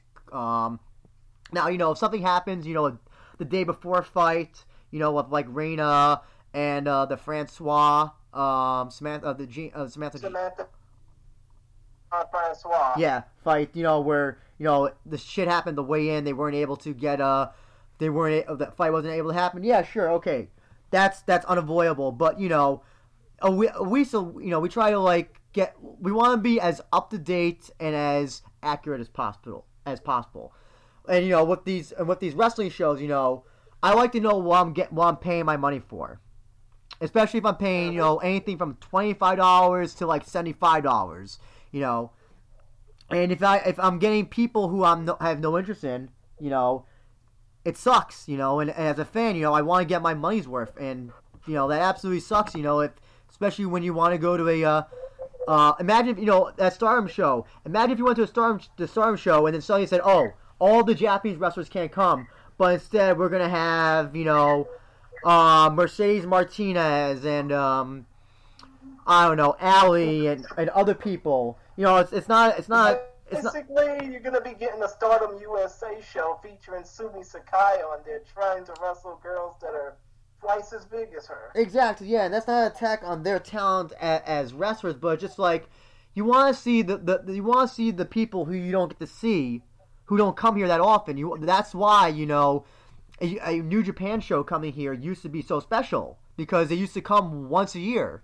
Now they're coming like eh, like three, four, five, six times a year, and it's not special. But coming once a year, uh, you know, is is what draws these is what draws people to is what's drawing people to that Stardom show and to uh, the WrestleCon, show, especially the WrestleCon show, because the Dragon Gate Dragon Gate wrestlers haven't been here. Dragon Gate hadn't had a show of, since like I think it was 2012 maybe or 2011. Um, and yeah, before they used to do shows all the time, then they just stopped doing shows. But yeah, that's what um, yeah, you know, it, it's I think you're referring to the Attack on the East Coast show. yeah, yeah, um, Or setup shows, actually, is what I'm trying to say. yeah. Um, I was planning to go to the WrestleCon versus USA uh, versus the World Show on Friday. Oh, so, so, excuse me, Saturday as well. Wait, is that Friday or Saturday? No, it's Friday. I'm sorry. That's a Friday show, I think. Um. I was planning to go to that, um, because they have some Mexican guys that I re- that I'm looking forward to seeing. I don't. I, I didn't buy my ticket in advance, so you know I'm I'm not disappointed either way. But you know, if I was going to a Dragon Gate show, um, or you know, I was going to see you know the people specifically for the Japanese guys, then yeah, you know, I would kind of be I would kind of be like pretty upset, you know. But uh, Masato Tanaka will still be there, so I'm at least happy about that. Mm-hmm. And there's a reason why they say card and lineup subject to change because in a in an athletic sense, in a sports sense, like for me, you don't. I mean, you don't basically buy tickets to see, like for example, the Houston Rockets versus the Golden State Warriors, and you basically get James Harden, Chris Paul, Stephen Curry, Kevin Durant, and Klay Thompson all sitting out, and a bunch of B players Yeah, exactly. play in their places. Exactly. Yeah. Mhm. You go. You go. Yeah, that's exactly it. You know, exactly. You, you put the you hit the nail right in the head. I've yeah. So, um, I'm trying to you know for the shows that I'm going to for WrestleMania for WrestleMania week, which starts officially starts Wednesday, but I'm not going to any shows Wednesday because I'm going to see Pet Sematary in an advanced screen later that night. Uh, but uh, for the shows I'm going to, um, the shows I'm going to are Bloodsport. Uh, well, I, I guess also the New Japan Matsuri thing in uh, in Brooklyn. Then I'm going to Bloodsport, and then I'm going to see Interspecies Wrestling, and then AIW. Um, Friday it's supposed to be. I'm going to go see WrestleCon versus the World, uh, Rev Pro, and then the Joey Joey Ryan's uh, Penis Party show Saturday. I'm gonna go to Wrestling Revolver, uh, Pancakes and Pile Drivers, and then uh, probably just like get hammered at a bar and then go to Ring of Honor show. Uh, I'm not going to WrestleMania. Not gonna do that at all because I'm not gonna sit outside for seven to eight hours. I'm gonna go to my friend's house to watch it. But um, yeah, it sucks. It's uh, it sucks for uh, those people who bought uh, tickets in advance. Um, so, I, uh, so but uh, you want to go into uh, the, the the big show that we wanted to talk about, Christian? Uh, yeah. Uh, I mean, obviously, it's gonna be talk. We're gonna be talking about WrestleMania, correct? ah, God no, God no, not at all. The big show, we, Oh shit. the big show we want to talk about is Bloodsport. Uh, actually, I think it's Oh, exactly, exactly. I know exactly what you're talking about. uh, officially. I think it's it's Game Changer Wrestling presents Josh Barnett's Bloodsport. I think that's a full title. Um, Yep, that's what it is. And so, for those that are not familiar with Bloodsport, this is the second time the show has happened. They, it happened last year, but it was under Matt Riddle's name. Uh, now in the uh, NXT WWE NXT uh, promotion. Um, but now this year, it's going to be under the tutel under the booking. Uh, I assume booking uh, and uh, and uh, power of uh, Josh Barnett, now former UFC fighter. Um, but uh, not to mention former UFC fighter, Pride FC veteran, Dream veteran. I mean, obviously, this dude is a fucking savant when it comes to combat sports. yeah, New Japan Pro Wrestler. IG, uh, think he fought in IGF as well and UFO maybe. Um, I don't. And a former, also a former openweight King of Pancrase champion. Uh, Metamoris heavyweight champion. Uh, defeating Dean Lister. Uh, The Boogeyman. the Boogeyman. Uh, Quintet. Also, I think he fought. He he uh, he uh, grappled in Quintet and got uh, tapped out by uh, Garry Tonon. Um, but still, the dude co-owns Quintet with Kazushi Sakuraba, I think. Oh, he does. Oh, that I didn't know. So, or at least they're uh, not they're not co-owners. They're more like co-founders in this Ah. case. Gotcha. Actually, before we get into Bloodsport, uh, actually, I think we should also uh, mention that Quintet will be having a show next Sunday as well. Um, well, next Sunday morning or night or something for us. Um, is, uh, Yeah, it's gonna probably be next Sunday morning, and it's an all-women's show in this case. ah, yes. Um, actually, before we get into Bloodsport, I really want to talk about that Quintet show because that Quintet show really looks awesome. Um, do you want to talk about that for a little bit, uh, Christian? Uh, let's see if I can pull it up. I think I have it right here. Um, yeah, it's, Qu- it's Quintet Fight Night 3 in Tokyo. Um, it'll be at the Arena Tachikawa Tachihi. Um, Yeah, it's basically gonna be in Tachikawa, Tokyo, Japan. yeah. Um, and um, yeah, it's like I said, it's all women. We got some, we got some really interesting teams on that show, actually. Um, for uh, let me uh, get out the. Uh, so we got. I have two. Te- well, there's four teams.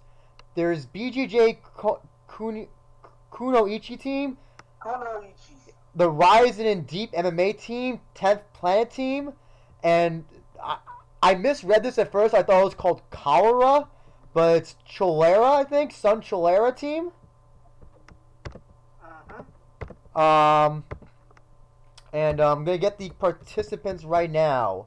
Um, if I can find uh, all the participants. Um,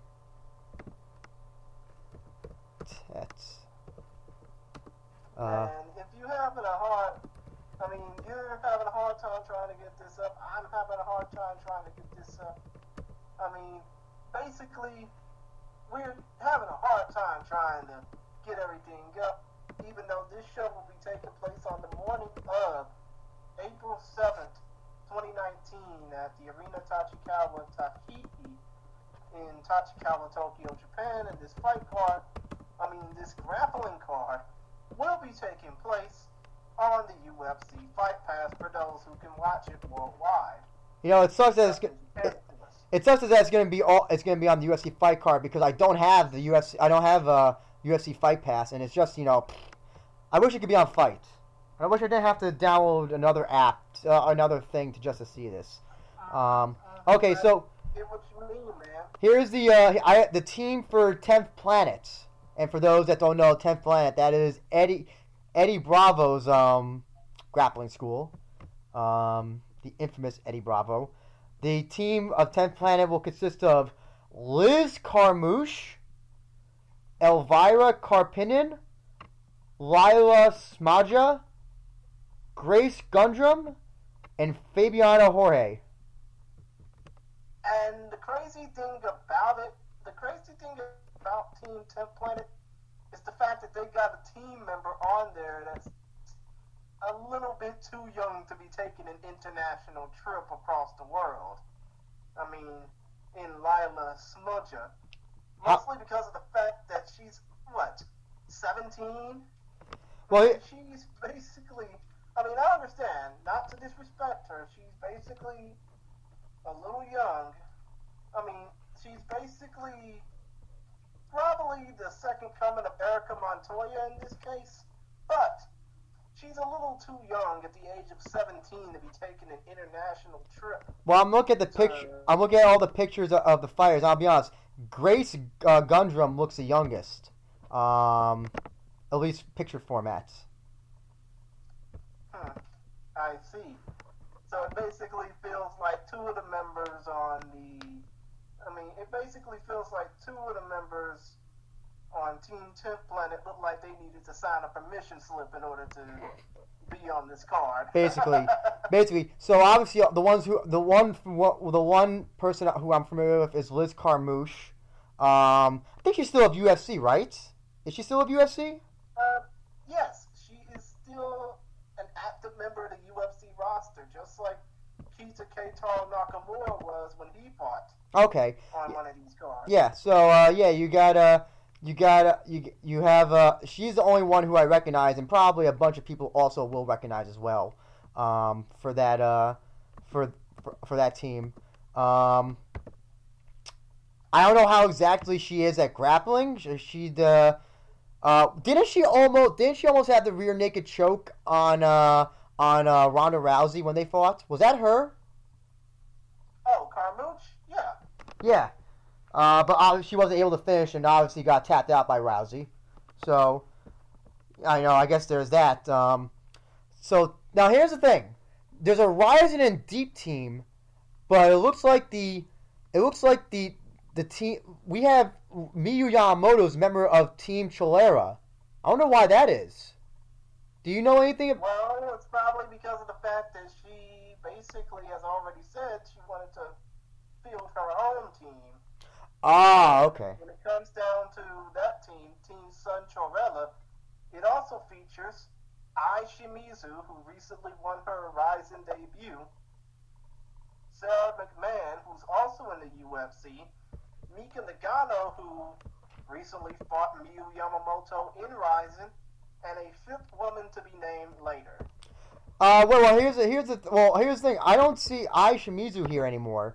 I thought she was put on a different team. Um, I have Shimizu. Oh wait, no. Okay, I have the updated. I have the updated uh team. Uh, uh, Ai's not on it anymore. But um, Damn. let's see. Uh, you got Megumi Sugimoto, Sara McMann, um, who I think is still with UFC.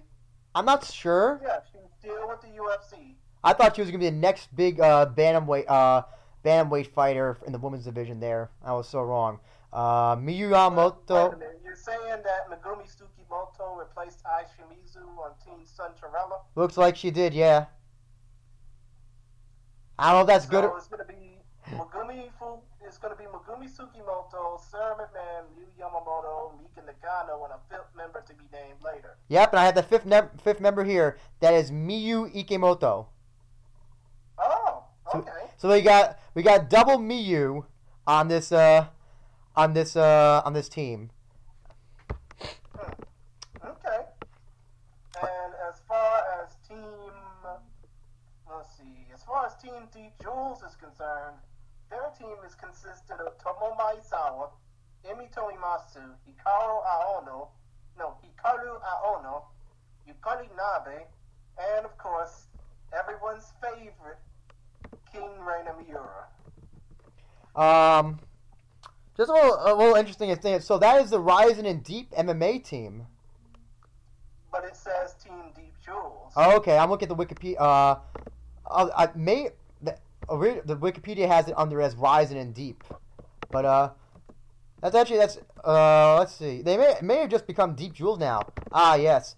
So that's uh, yeah. If it's if it's Deep Jewels, then it makes it'll make sense why it's all why all of them are Deep Jewels um uh, uh fighters. Um, Mhm. let's see. I'm also. And as far as Team BJJ Kunoichi, that's the team name you mentioned, right? Yes. Um, I'm gonna f- just double, just gonna get uh, confirm that team as well, and that team will be Nanami Ichikawa, Iori Ichigo, Rikaku Yuasa, Yuki Sugi, Sugichi, Sugiuchi, Gucci. yep, and Akiko Sawada. And it looks like there's gonna be there's it looks like there's supposed to be a, a, a, an- uh, another um a a non-female fight. It looks like a male a male uh a male fight, uh, like a super fight between Tumush, Tomoshige Sera and Shuto Watanabe. Yes, advertised as a special singles match. Is there any other special singles matches on there? Um, I see a picture here as well for um.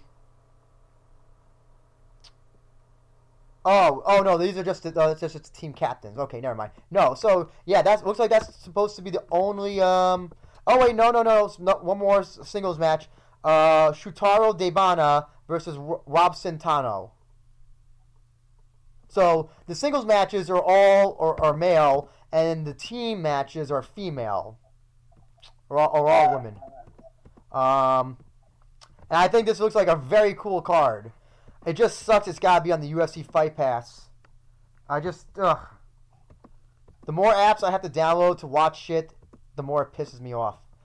But uh, you know, I think also what I think is interesting about this is, you know, now so for those that don't know, Quintet, it's it's it's, it's a it's a single style elimination um, grappling tournament, if uh, right, something like that. Mm-hmm. So and basically, what you do is you pick who you want to who you, the team members pick who goes first, and so it's like it's a very it's it's a very strategic who you pick. Do you pick either your best grappler who might have not the best cardio but who could tap out like the first three people, or do you put in your biggest guy there who maybe can just you know there's a lot of strategic a lot of strategery, strategery as a former president might say, um, regarding who you pick and how you uh, where and how, wh- when they go to fight. So, you know, I think the most interesting thing is I want to see how Miyu Yamamoto does during her grappling exchanges if she does happen to go up and uh, and uh, and uh, compete. It would be a great way to see how she is how she has come come far when it comes to submission grappling because that's always been her her Achilles heel in MMA is is being is not having good submission defense or gra- or a grappling IQ. So that is what I am most intrigued by, especially if she, you know what, if she goes up like against a Liz Carmouche or King Reina, you know, it, it's it's going to be it's a it, it you wonder, you know, how they can how she'll be able to uh to go up against them. Uh, but yeah, for those that um that uh, want to see that show, it's on Fight Pass. I don't know what time it starts, but um, do you know what time it starts, Christian? It's probably gonna start at around, if I'm not mistaken, it's probably gonna start about the same time this ONE FC card will be starting tonight. Uh, uh, another late night card. Great. Yay. Okay. I mean, I'm sure that if you don't have Fight Pass, you can, there are people out there who can find other ways to watch it as well. You know, you can see the gifs and the uh, streamables on um on uh, the uh, on on Twitter and that sort of thing. But you know, I think that Quintet's definitely one the, one of the more unique promotions that's operating, um, that's operating w- with a grappling um, with, with basically a grappling gimmick is what they're doing. And I, you know, uh, you know, if I can if I can watch it, I'll get I'll try to watch it because the other thing is also that it's gonna I'm gonna be exhausted for that Ring of Honor show, and I may not even I'll be up the entire day going to, to wrestling shows and getting hammered. I may even forget that the show is even on by the time it comes on, and then I'll when I walk. Well, hey, all I can basically tell you is don't stumble drunk into one of them.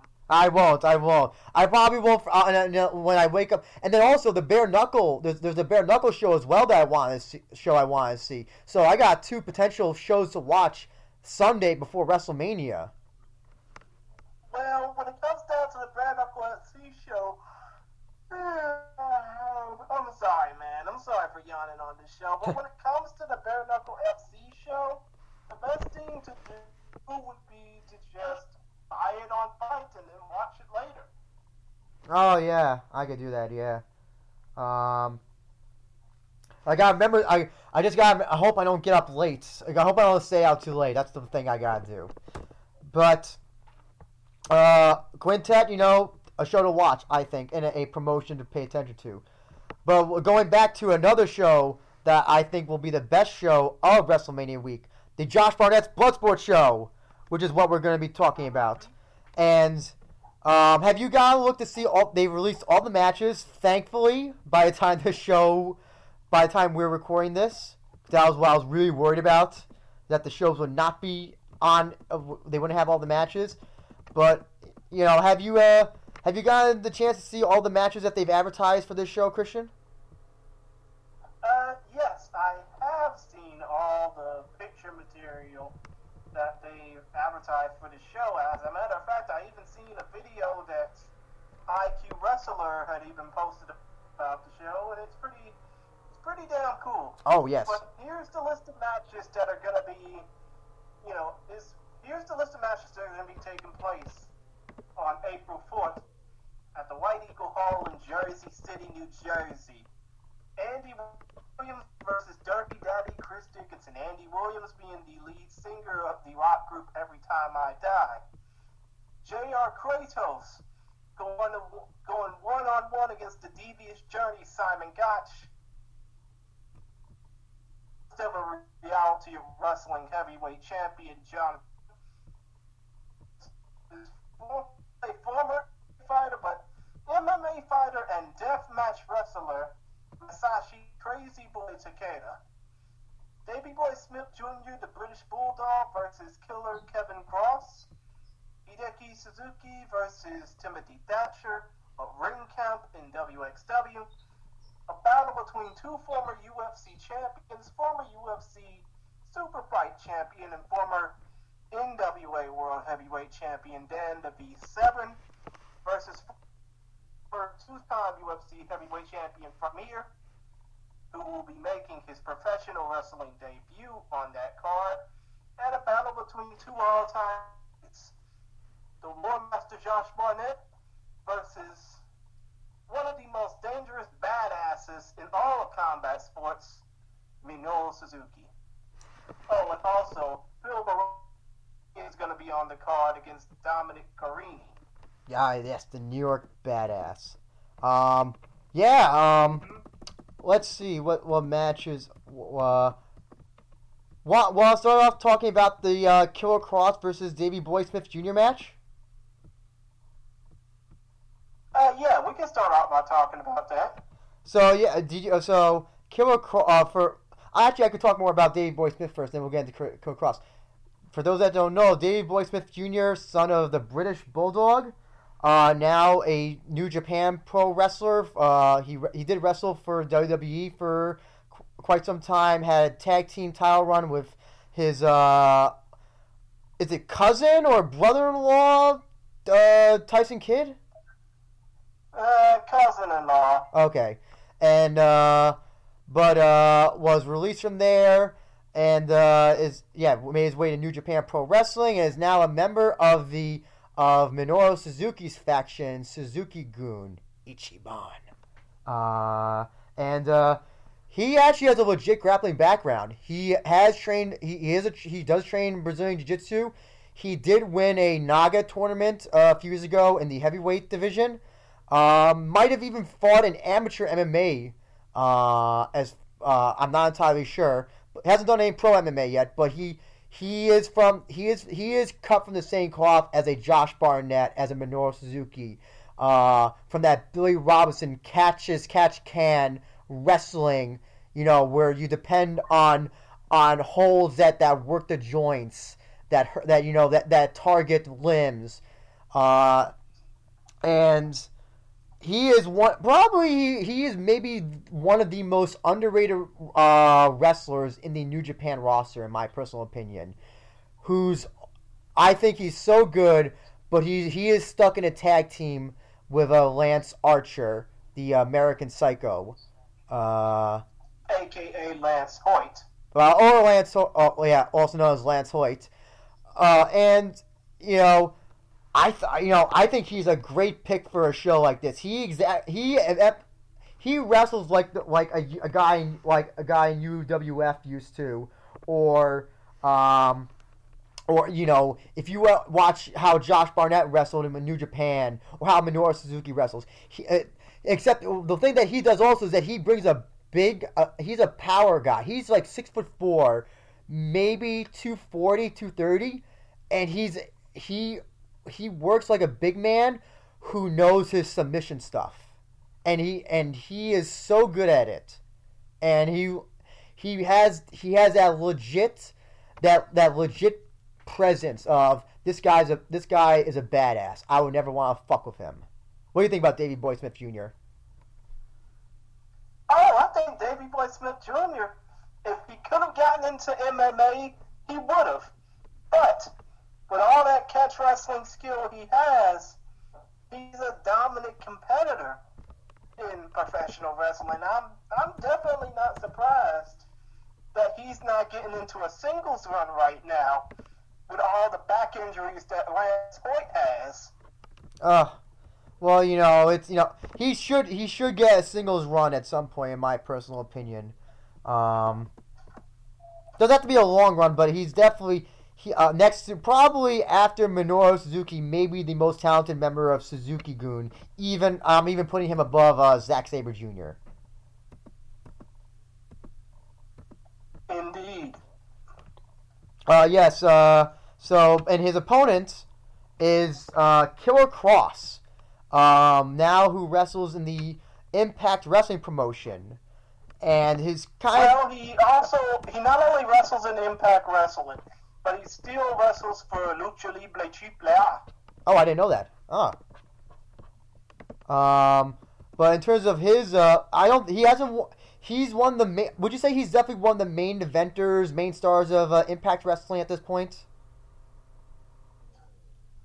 If he isn't a main star now, he probably will soon. Oh, uh, yeah, and um, he's probably a few. He's definitely a future heavyweight champion for that promotion. Um, in terms of uh, he hasn't been he hasn't been around that long as a wrestler. He debuted in 2014, and um, he's mostly fought for. Oh, yeah, he debuted in 2014.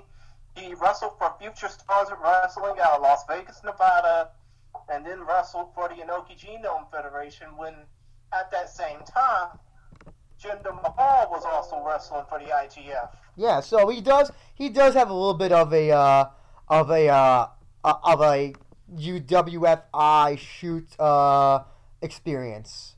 Um, but this will def- this is definitely going to be like a, a, a, a clash of styles because the way that Killer Cross wrestles, he he kind I don't want to say he wrestles like a maniac, but he kind of wrestles with like a he kind of has that brawling style. You know, it's not fancy. You know, he's just he's just in there. He's just there to hurt somebody.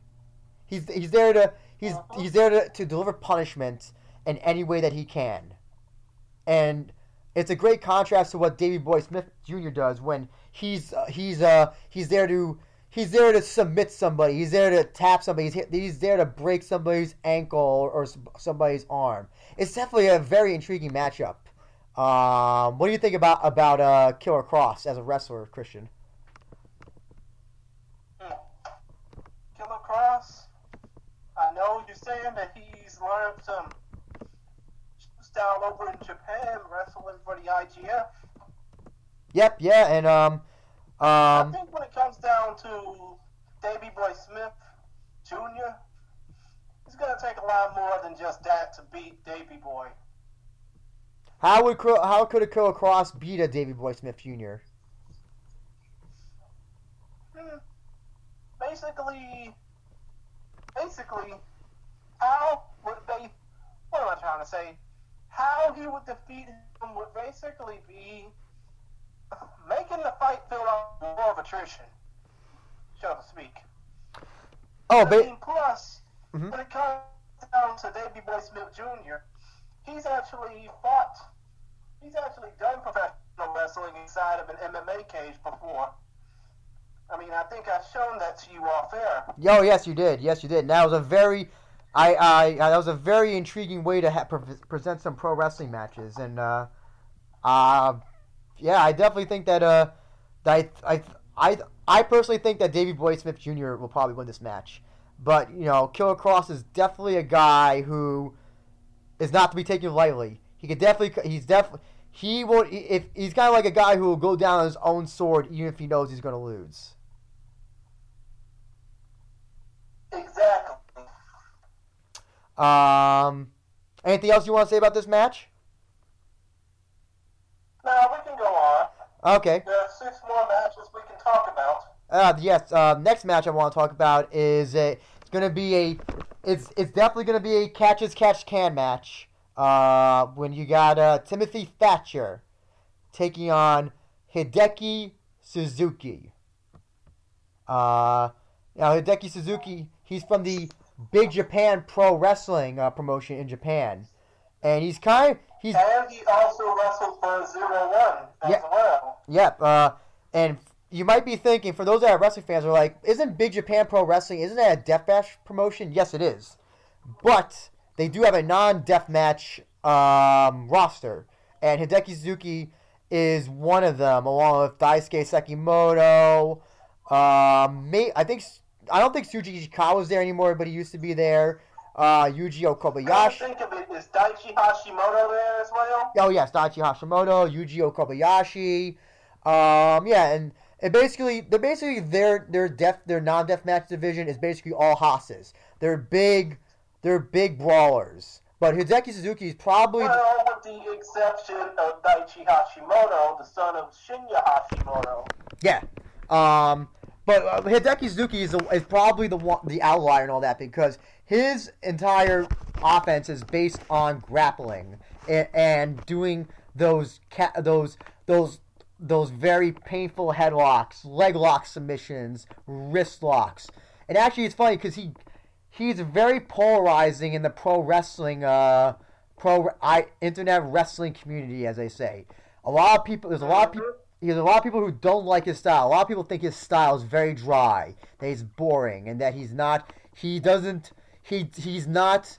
He doesn't make grappling watchable like maybe a Zack Sabre Jr. does, or other or other. But, but when it comes down to Hideki Suzuki, he makes these matches feel more like MMA fights, especially with the soccer kicks he be doing. Oh yes, there's a And plus, plus, you want to go into a little bit more of a history lesson, he did wrestle Josh Barnett before uh, New Year's Eve 2011. and that was for IGF, I think, right? No, actually, it was a co-promoted show between the Inoki Genome Federation, K1, and Dream. Oh my god, that sounds like a that sounds like a nightmare of a show to put together. Three promotions just working together. It was a nightmare of a show to put together, but it was a dream to watch it. I'll never forget watching it because it was my really it was my first time getting into like Japanese MMA, like watching it live on television. Oh, cool. Um, so yeah, so yeah, Josh, you know, and how did, and how did Hideki Suzuki uh, wrestle that match against Josh Barnett? Do you happen to remember? I remember that he done pretty damn well against Josh Barnett because if you remember correctly, Hideki to the American audience back then was a pretty much relative unknown. But obviously he wrestled Josh Barnett to the best of his capabilities before losing via a brainbuster suplex after a powerbomb by Josh Barnett. But ever since that match, I think Suzuki's improved well as far as his overall combatant skill goes. I also have to point to a match of his uh, against, uh, I guess it's his protege in BJ, BJW, uh, Takuya Nomura. Um, and they had a match, I think it was last year or two years ago. And it was basically a match of Hideki Suzuki beating the living dog shit out of Takuya Nomura to the point where it was so uncomfortable. But it was it was a great it was it felt like if it, it felt like do you remember when Tommy Dreamer got got the can those uh, hey uh, uh, give me another one uh, Singapore cane shots by uh, from the Sandman Yeah, I remember. Yeah, I remember that Tommy Dreamer Sandman match. so I yeah also remember the Sandman versus Tommy Cairo, which is how the Sandman got that gimmick. Yeah, so it's it was kind of like watching that that type of match where it just you saw the teacher beating the shit out of the student, you know, and you want the student to kind of just give up, but uh, you know, student didn't want to give up, and S- and yeah, Suzuki put a beating on uh Takuya Nomura. Um, Right, right. It was basically like him saying, "Thank you, sir," but without saying, "May I have another?" He Yeah. just kept giving it to him, giving it to him. Exactly. And then uh, his opponent, also a catch wrestling, uh, catch wrestling uh, veteran, uh, Timothy Thatcher. Uh, as you said, wrestles uh, WXW. Used to be with Evolve uh, Championship Wrestling. I think it was their. I think it was their heavyweight. Their their their, their champion at one point as well. Uh, Um, Timothy Thatcher was the Evolve champion at one point. Yeah. Uh, another polarizing guy in the wrestling in wrestling uh, fan circles. Um, loved by some. And if I remember correctly, and I hate to interrupt, it's kind of my thing, but still, if I remember correctly, he wrestled a match. I think it was with Kassius Ohno, aka Chris Hero, where they just literally beat the dog shit out of each other, and the match ended. I think with I don't know if it was Ohno going through the exposed me, the exposed ring mat or something, but still, a pretty busy ass match. But still, Timothy Thatcher has learned a lot of European style wrestling since his has been spent in Germany and the UK. Mm-hmm. So I'm pretty sure that he'll give Hideki Suzuki a damn battle, but I think Suzuki's gonna come out with the win. Uh, yeah, you know, I think that Suzuki as well will come out the win. Um, uh, it's uh, it, it will you know, when you see when you when two people have the same styles, they they either kind of work a match like that or they sometimes just do the polar opposite. So I'm intrigued by like if it's gonna be are we gonna see submissions? Are we are we gonna see reversals? How how will a match like this? How will a match like this go like go through? And I can see I can see you know I can see this match totally not being a submission match. You could almost I, I you know imagine if it just turned into like a brawling type of match where it's just they they throw everything they throw submissions out the window and decide okay you know what we're gonna we're gonna just punch and kick each other like crazy. Imagine that if, it, if that happened. True, true. But then again, this event is where all the matches can end via pinfall. No, actually, not via pinfall. Yeah. Via submission or knockout. Exactly. Yeah. Um, I'm not so sure the time limit. Probably all the matches have 30 minute time limits or, or something along those lines. Uh, but yeah, matches will can either. That's how UWFI used to do their matches. Uh, either pinfall or submission. Uh, oh no, sorry, not pinfall. Uh, submission. Actually, actually, UWFI had a different set of rules, and yeah, their matches ended via pinfall, submission, or knockout. or decision, I think, right? Or or like points, right? Yeah, points. Okay, so yeah, I, I think I think this will be. I think this will be a, a this will de- this I if I think probably most likely this match won't be a fancy like you're not gonna see anything. You're gonna you know most of the time I think it'll be on the ground, them working submissions against each other. But I think Hideki Suzuki just probably is the better submission guy between the two. Um, and also Hideki Suzuki, first time wrestling in America, if I rem- if I remember correctly, and uh, I think uh, I think it's Yeah, this is his first time wrestling in America. and for you know I think these two are gonna put on a. It'll, it'll definitely be a match that I think people will either love or hate. There'll be no in between.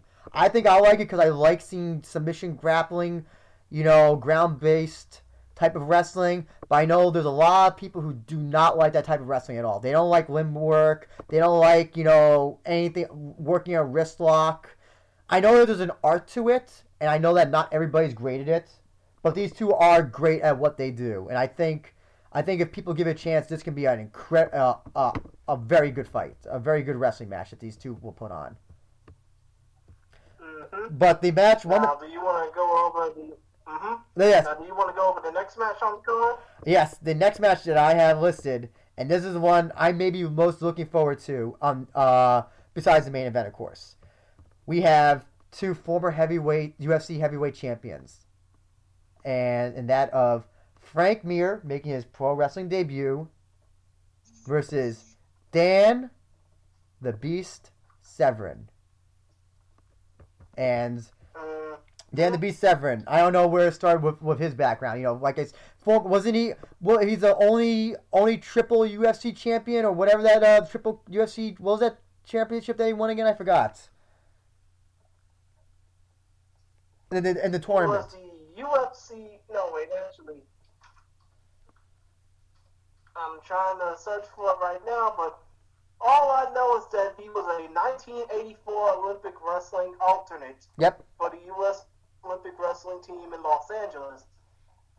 He was a He was one of the longest reigning NWA World Heavyweight Champions of all time, Yep. holding the belt for four straight years at one point.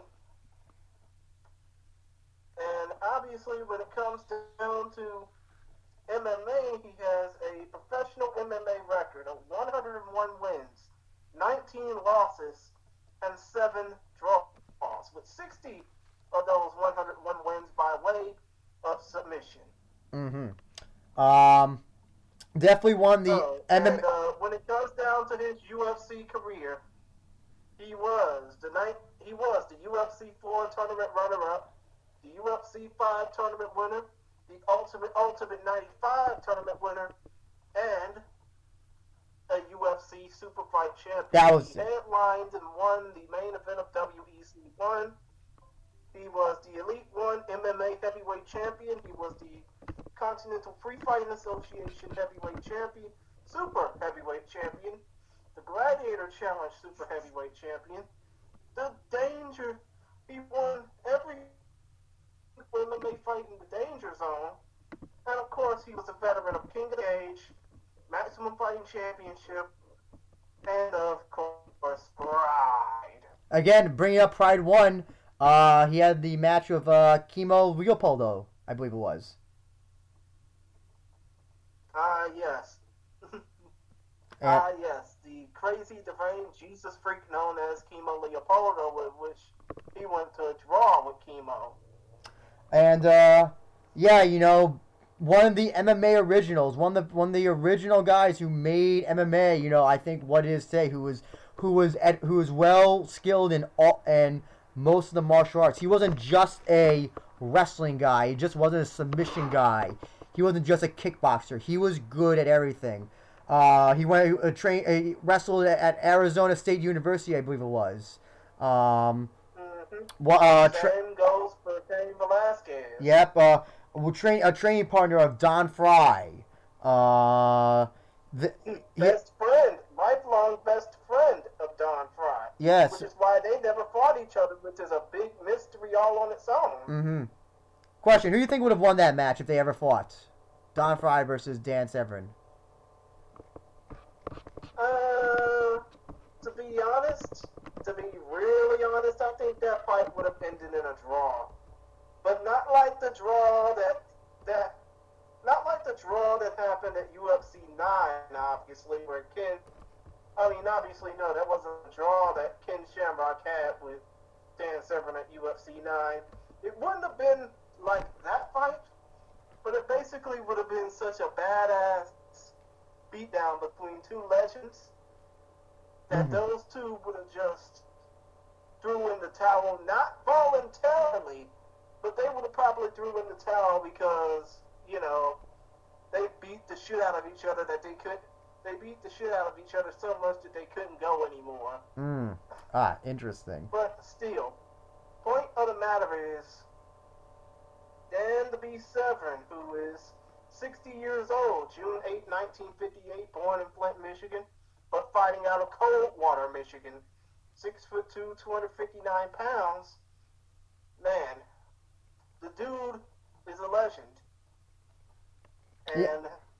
I think it's gonna be crazy to see how he'll be you know, getting his hands full against somebody like Frank Mir. I did see his. Uh, he did uh, have a match. Uh, at no, it wasn't uh, Bloodsport last year. It was at Joey Janela's Spring Break where he had a match with uh, Matt Riddle, and it was an amazing match. Dan Severn can Hmm. still go. Um, I don't know if Yeah, that pretty much. I mean, it pretty much proved that he could still go when he had that match. I think like about six or seven months ago against Tom Lawlor. yeah. Oh yeah, he is. was in Cleveland for AIW, by the way. Yeah, he's still in shape. You know, he's a little bit older, a little bit flabbered, but nonetheless, still he still is in great shape for a guy his age and who's been through the the ringer, as as they as you can say. He is. He's still. He, there's a reason why he's called the Beast.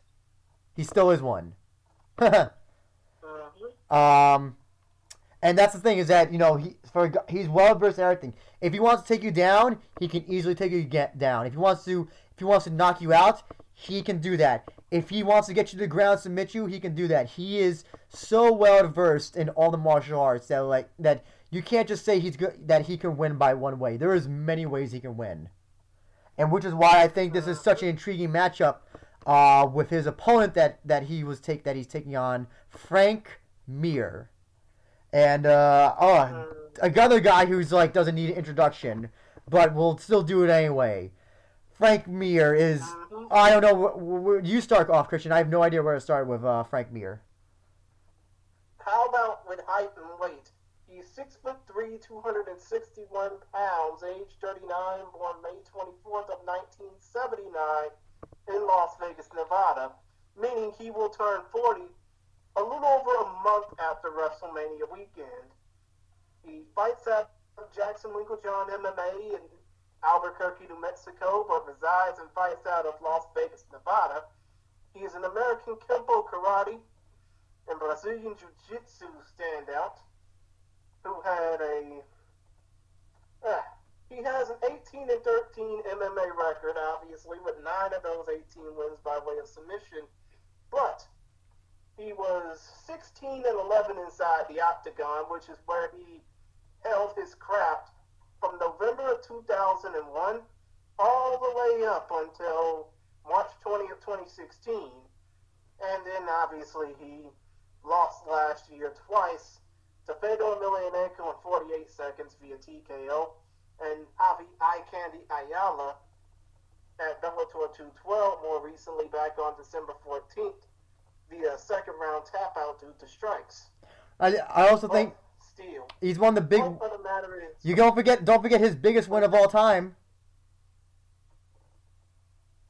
oh yeah, his biggest win of all time was not the win over Tim Sylvia, which won him the UFC heavyweight title, but it was the win over Brock Lesnar at UFC 81. What? Yeah. What? he basically knee barred the shit out of him.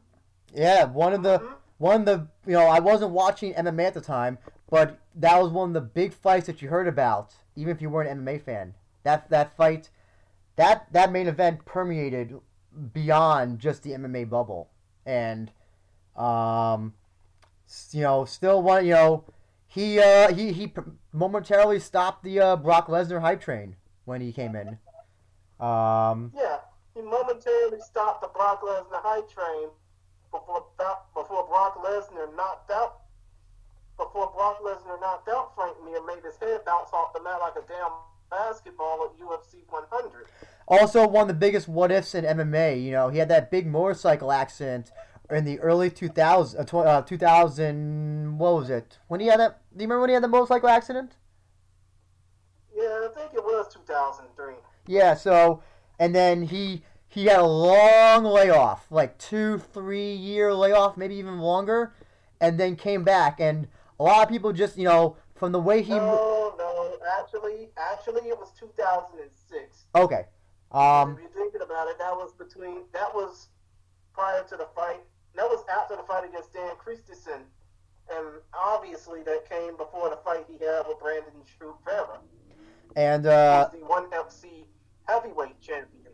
So yeah, you know, one of those big what ifs. What would happen if he never got into that uh, motorcycle accident? Would he have been? Would he? Would his? Would he have been one of the greatest heavyweights of all time? Would would would he have been able to go to Pride and, and have that? Uh, would he be able to go to Japan and, and have that fight with Fedor uh, in Pride during both their peaks? What would have happened if that motorcycle accident never happened? One of those big what ifs, you know. But um, yeah, you know, still, still in my book, one of the best heavyweights of all time. One of the most uh, versatile heavyweights, uh, and also, you know, one of the few heavyweights as well that was more of a, a, a grappling submission guy. The thing about the heavyweights at the time that he was coming around is that the heavyweights were the guys who knocked people out. They're the guys who, you know, brawled, that were out of shape. Well, not I should say, but weren't in the best of shape. Uh, that were that, that that basically they were there to stand and bang and uh, knock somebody out in the first round. But he came around and was submitting guys. He submitted Tank Abbott. He submitted um, uh, was it Scott Smith? Am I think was it Scott Smith? Uh, yeah, he submitted. Was No, let's see. Uh, he he didn't submit Scott Smith. He he did tap out Cheick Kongo. He knocked out Lil. He, he knocked out Big Nog. He knocked out and then no, he knocked out Wes Sims after getting disqualified. Well, actually, after he got disqualified, he submitted David Tank Abbott, as you mentioned.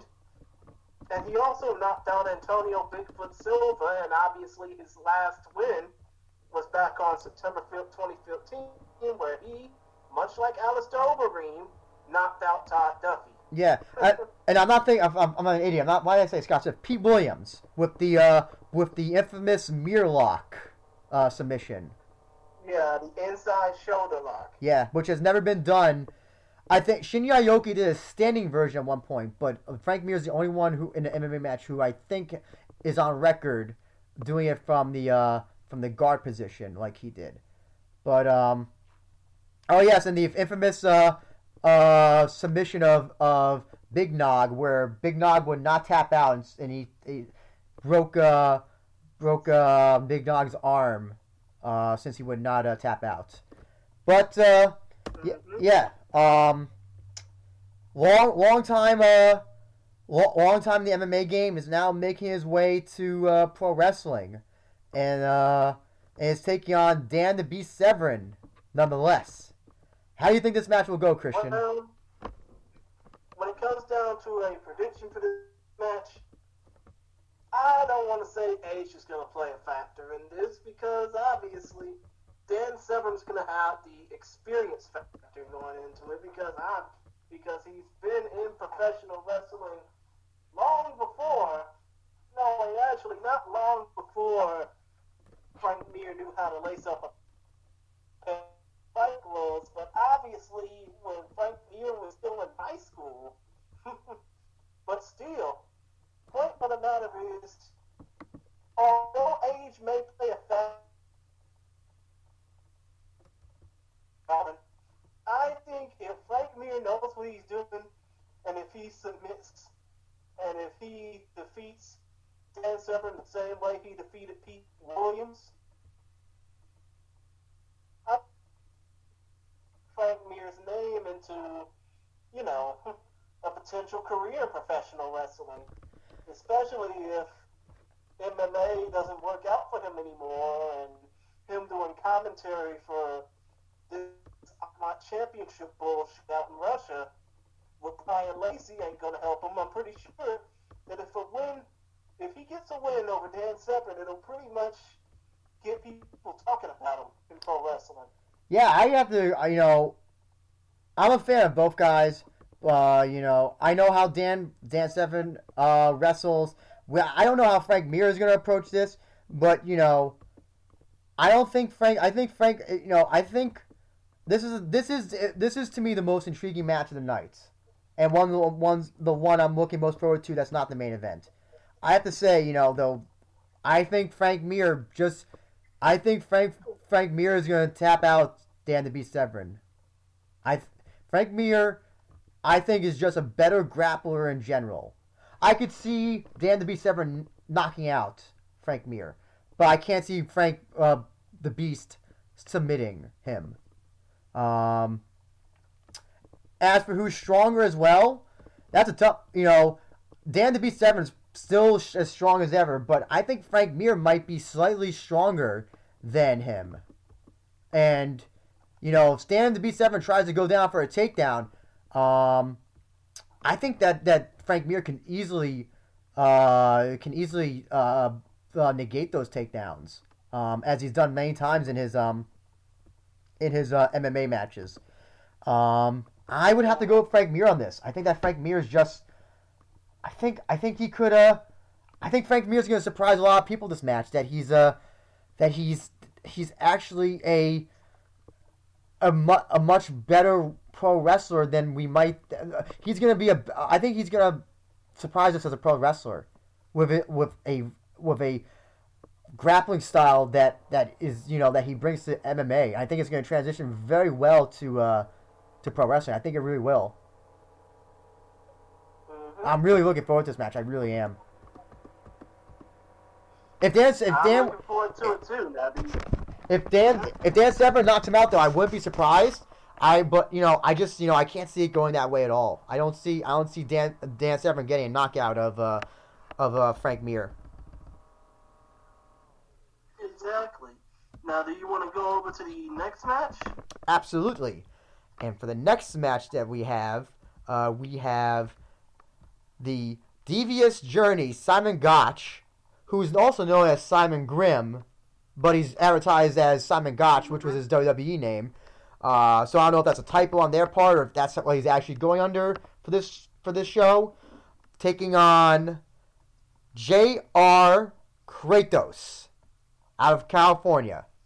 I believe that he's uh, that he's out of, and um, Now, I don't know much about J.R. Kratos, but I do know a lot about Simon Grimm, and obviously he's taken his newfound career, the newfound approach to his wrestling career to light because he's been knowing how to do grappling work. He's been involved in some North American Grappling Association tournaments. Well, he's been exploding in MLW to the point where he's basically going to be one of their top stars. Same goes for Davey Boy Smith Jr. Oh yes, you know, um, you know when when he got cut from WWE, uh, he was part of uh, the tag team. The um, oh my god, I just I forgot The forgot Vaudevillains. the Vaudevillains. Uh, with uh, what was it? Adrian, what's his name? Uh, Aiden English, Aiden Aiden English. Who was and- married to the daughter of Eddie Guerrero. Yeah, and uh, basically what the team was like this this like 1800s, uh, 1900s strongman, you know, we're, we're, we're here to beat people up type thing. And you know they they wore like you know you ever see those pictures and drawings of of like the strongmen with the singlets and they're holding up the barbells with one arm. That's basically what they what they look like. Um, and what and what Simon Grimm Simon basically reminiscent of those old talking pictures from the early 1920s. Yes, the talking pictures, the talking, the the, the fast talking talking pictures, as they uh, uh, as they used to be. But yes, uh, Simon Gotch, Mhm. Simon Gotch, Simon Grimm has kind of, you know, when he got cut from WWE, you kind of thought like, oh, he's gonna go nowhere. You know, he wasn't, you know, a main eventer. He wasn't. He was in a tag team. He was. He was the. He was the. He was honestly the guy who lost in tag teams.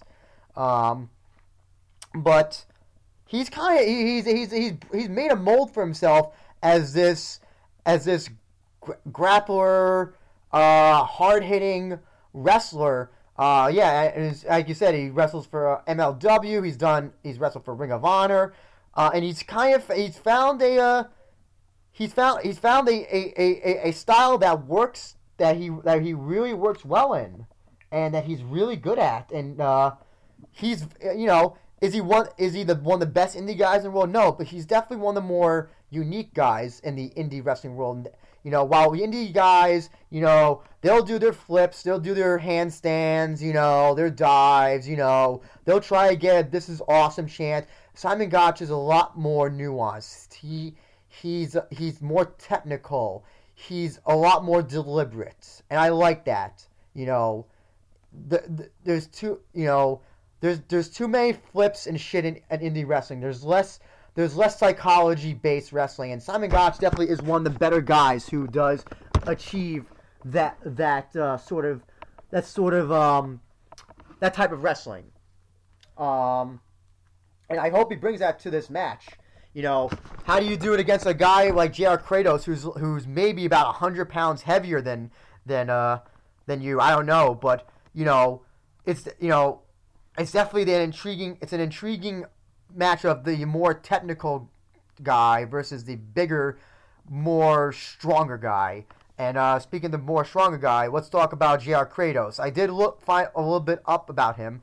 Um, he wrestles mainly What's the particulars on him? um, well, he's fucking huge. Um, he's he's six foot. He's six feet, two hundred and sixty pounds.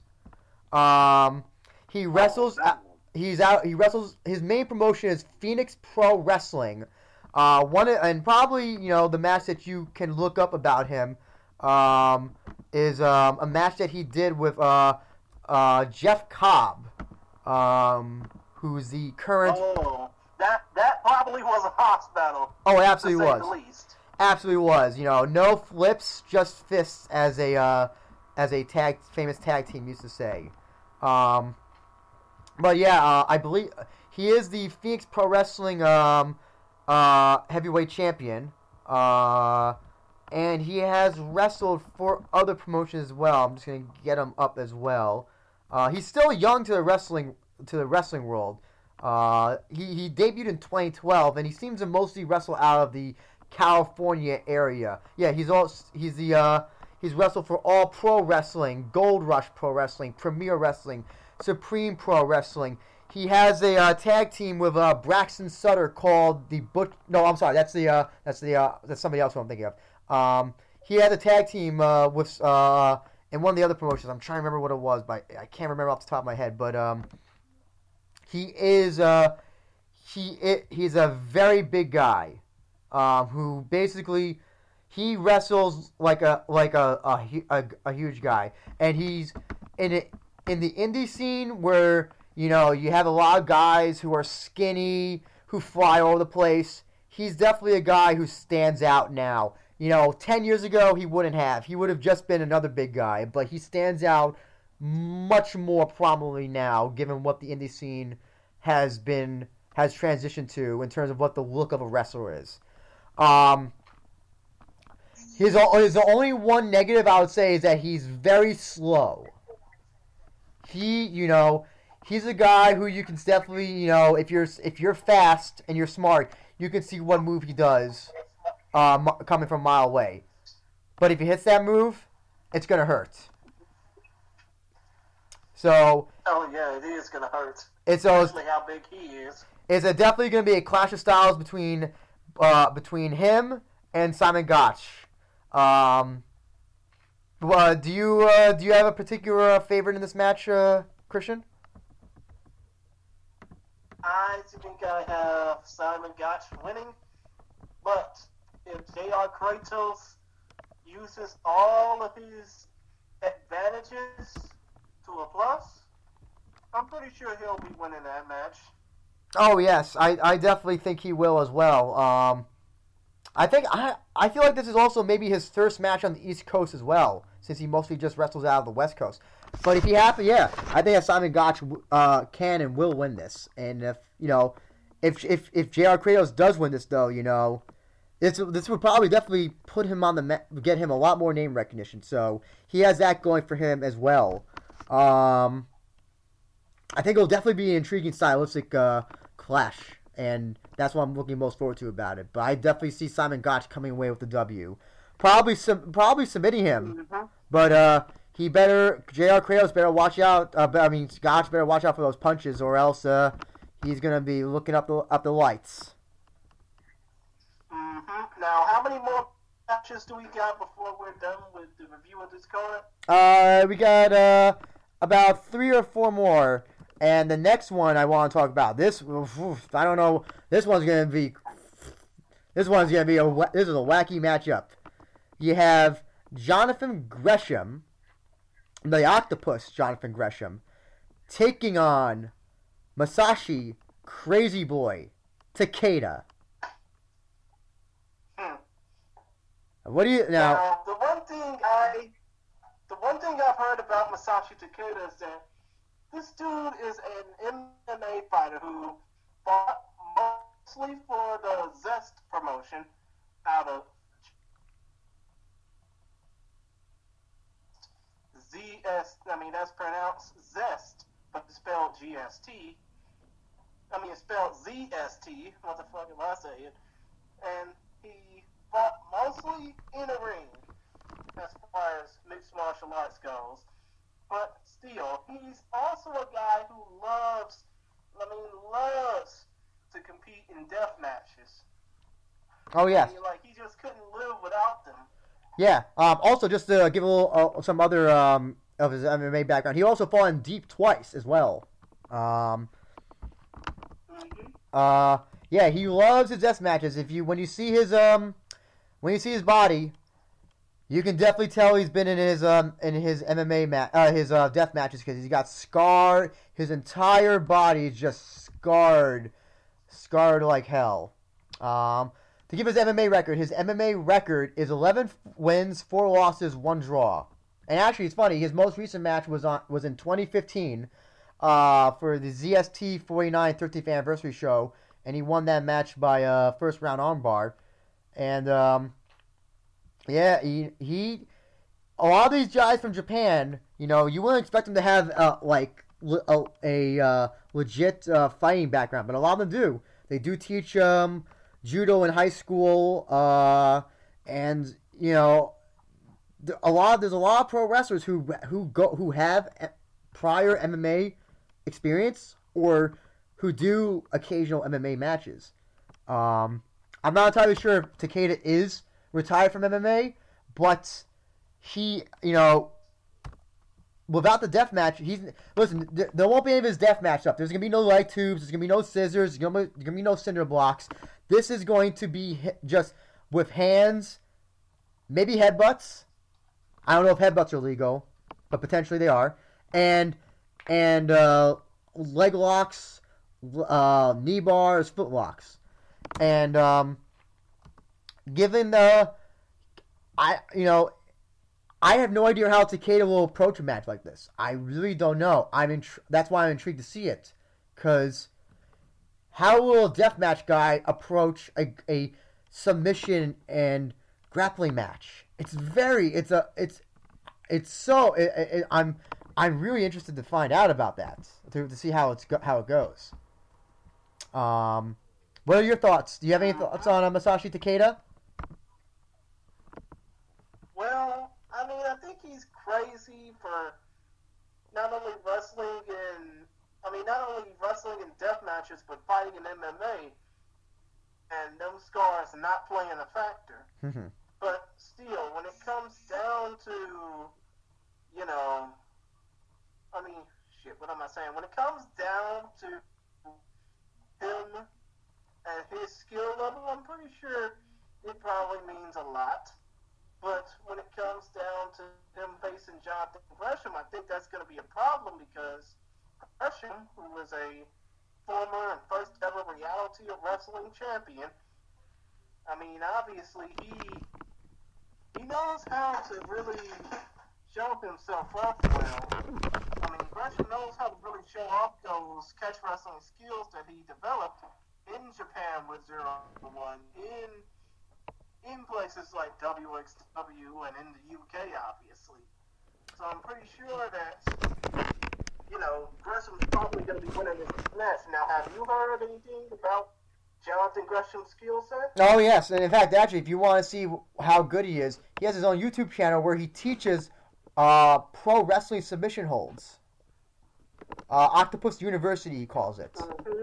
And, yeah, uh, I mostly. Wow. I saw. I, I, I used to watch him in CZW, uh, and then now he's in Ring of Honor, and that's where I've mostly seen his his work. And also, he's wrestled for New Japan as well.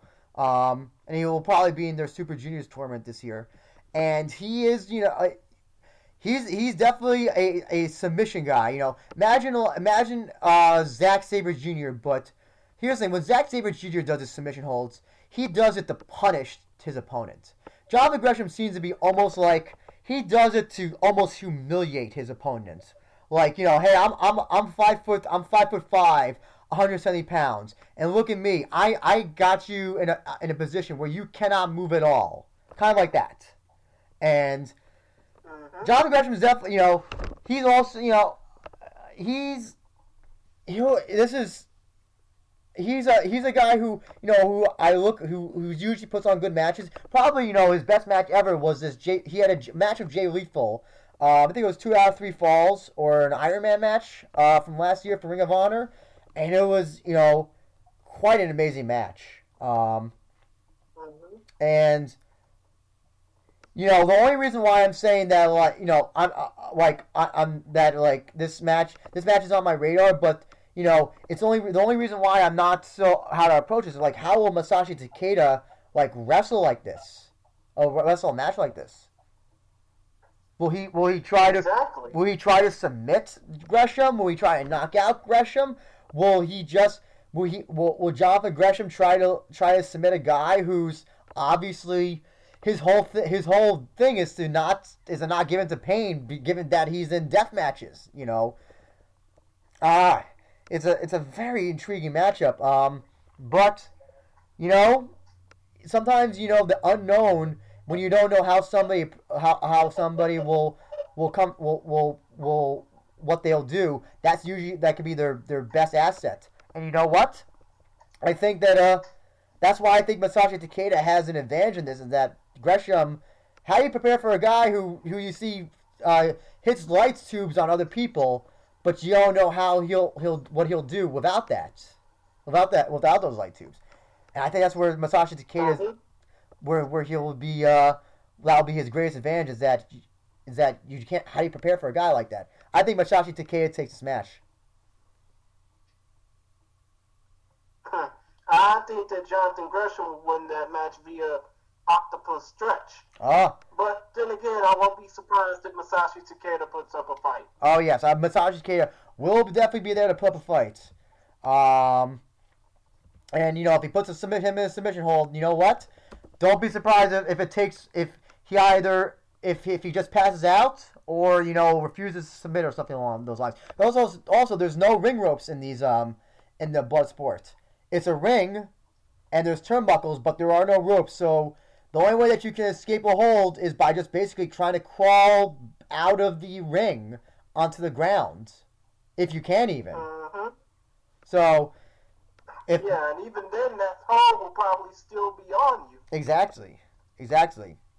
Now, the next match, um, which was will definitely not be a submission match, because they got two big beefy brawlers going at each other. Now, actually, before we say who it is, Tom Lawlor, filthy Tom Lawlor, was supposed to originally be in this match, uh, taking on um, uh, his opponent um, Andy Williams, but unfortunately, Tom. Wa- Williams. Yep. And uh, but MLW pulled them. There's a whole bunch of stuff that MLW MLW is pulling a lot of the guys of their guys from shows. Um, but uh, they got a replacement. They got the Dirty Daddy Chris Dickinson, and he, like I said, he'll be taking on the guitarist for Every Time I Die, Andy Williams. Uh, you want to talk about? Uh, do you, Now, I've heard about Andy Williams. I heard that he wrestled at one point in time the remix of professional wrestling Kevin Bennett. By the way, shout outs to him. I mean, I know that he hasn't really wrestled much since he went through a car accident late last year, but hopefully he's still keeping up strong. But still, point of the matter is, I haven't really seen Andy Williams wrestle much. But it's like every time, every clip I see him wrestle in, it seems like that he's improving, oh, absolutely. so to speak. Uh, Andy Williams is you can find. I was only able to find two two full matches of his on YouTube, and they they one was for Empire City Wrestling, and I'm forgetting the name of the other one, but they were tag matches, and uh, one of them he was in a tag team with Braxton Sutter. Oh, sorry, I remember the other the other promotion. It was Smash Wrestling from Canada. Um, hmm and um, It was Empire State Wrestling based out of Buffalo, and it was in Smash Wrestling in Toronto. Yes, And the Smash Wrestling show was where he faced off against Kevin Bennett. Exactly, yes. And um yeah, so uh Andy Williams um also a singer for uh the band uh, Every Time I Die. I mean sorry, guitarist, excuse me. Um and uh Hey, I'm pretty sure that you could sing too. oh yes, yes, I wouldn't tell him otherwise. Um but uh yeah, basically Yeah, um you probably wouldn't tell him otherwise. Otherwise, he'd be kicking your ass. exactly. Um he's a he's got a very unique look. He's got a big um I think is is that considered a handlebar mustache? He's got tattoos. He remind he's a very reminiscent of, of a wrestler from the 80s. He's got that he's got that you know that barroom brawler look. Uh very unique looking, especially in this day and age. Um, and for the two matches I've seen, basically, yeah, he wrestles like he's in a barroom brawl. You know, he does lots of chops. He'll pick you up and break his ba- and break your back. Um, he's that you you you could definitely if he's in a tag team, he's the heavy. He's he's definitely the heavy guy. Um, and uh, the guy who you know who you obviously want uh, to have your back. You don't want to be on the opposite side of him. Um, and um, yeah, he's definitely new. I I believe. Let me see when he debuted. Uh, not that long ago, if I remember. Uh, he had his first match in 2016, I believe it was. Yeah, 20, 2016. And uh, I'm sorry, excuse me, 2015, 2015. So that's only about three to four years of being pro wrestling. Um, but he's you could tell he's definitely he he knows his shit. He knows he knows how to move around the ring. He knows he knows how to how to get into his opponent's head. He knows how to he knows how to hurt his opponents. He knows his he's he's he's for a guy who's only who's wrestling for that short amount of time. He definitely has he definitely knows his shit. Um, compared to Chris Dickinson, the Dirty Daddy, who's been around for quite a long time on the independent circuit. Um, wrestled for uh, CZW, um, Evolve. Uh, he, was also infamous for having a intergender match where he threw Candice LeRae on her head. Oh yes, I remember that. Yes, yes, yes. No, it actually it wasn't for Evolve. It was for Beyond Wrestling. Okay, yes, yeah, Evolve. I mean, sorry, not Beyond, uh, Beyond Wrestling. Uh, he wrestled for Jersey All Pro, uh, AIW. Uh, he's, you know, he's one of those guys who's usually in the mid card uh, portion of the show. Um, he's been around since 2002. Um, and uh, yeah, he's, he, I, you know, he's just one of those guys who, you know, uh, he, Northeast Wrestling indie promotions. He's always around. He's always on on a lot of the shows. Uh, best match he's ever best match I think he's ever had was this match that he had with uh, Davey Richards for CZW. Um, I saw two or three years ago. Um, very more than likely it probably was his best match. Yeah, but yeah. I'm pretty sure he's had better. Yeah, and um, he's a hard hitter. He's a guy who who who who will elbow you and elbow you and elbow you. You may say I don't want no more, but he won't pay, he won't care. He'll still elbow you, and he is a, uh, yeah. These these two are going to be. This is, this is the match that that will end in a TKO or or a knockout. This ain't gonna end submission. It's gonna end with somebody's somebody's face on the ground or somebody looking up at the at the lights. And who will be doing that? I think Chris Dickinson will be putting down Andy Williams uh, via knockouts. What do you think, Christian? I think that if Andy Williams can, you know, hang tough with Chris Dickinson, he might have a chance. But I think Chris Dickinson's gonna put Andy's ass back on guitar permanently. Oh yeah. Uh, simple, you know, Chris Dickinson is a more experienced wrestler. Andy Williams, you know, is good. You know, his strength, you know, his strength and maybe being a little bit bigger than Chris Dickinson might help, but I don't think it's gonna. You know, Chris Dickinson has fought bigger people uh, in his career, uh, and uh, I think that Chris Dickinson can weather the, the storm of Andy Williams uh, and can send him down to the mat. Um, this is definitely a type of match that you know is you know I wouldn't be surprised as soon as that bell rings, they just start going at each other. You know, I, I don't I don't see this match at all being. You might might see a headlock or two, but I don't see any wrist locks or leg locks of going on in this match at all. Mm-hmm. Now, there's one more match we probably are gonna. There's one more Sorry, Christian, what was that? The Phil Baroni bout. Sorry, Christian, what was that? Uh, you broke up. Yeah, like I was saying, there's one match you want to get off into, and that's the Dominic Garrini Phil Baroni bout. Ah, yes, a a a classic grappler versus striker match. Um, Phil Baroni, the New York badass. Uh, one the uh, uh I want not he was you know, UFC fighter, um, MMA fighter, I should say, uh, record of. I'll get it up in a second. He has a record of to- a total of 34 MMA matches, 16 wins, 18 losses. He's also fought in kickboxing and amateur boxing. Uh, known as a guy who's, I guess because was he one of the original shit talkers in MMA? Oh yes, most definitely. Phil Baroni was at one point in time the shit talker in MMA. Yeah, a time you know, it was a time when you know a lot of MMA fighters, you know, they were they would you know it was about you know I guess kind respect and all that stuff. But uh, Phil Baroni, you know, uh, who also could have gone by the name of the Long Island Loudmouth, could have definitely. Oh, actually, he go oh, he does go by the, the nickname the Poet as well, which does make sense considering how he would uh how he would uh uh trash talk his opponents.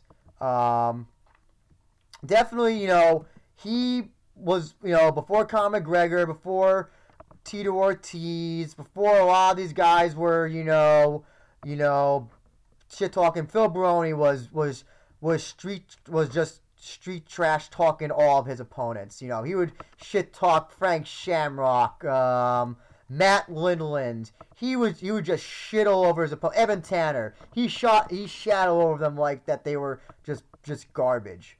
And you know he did it without any hesitation.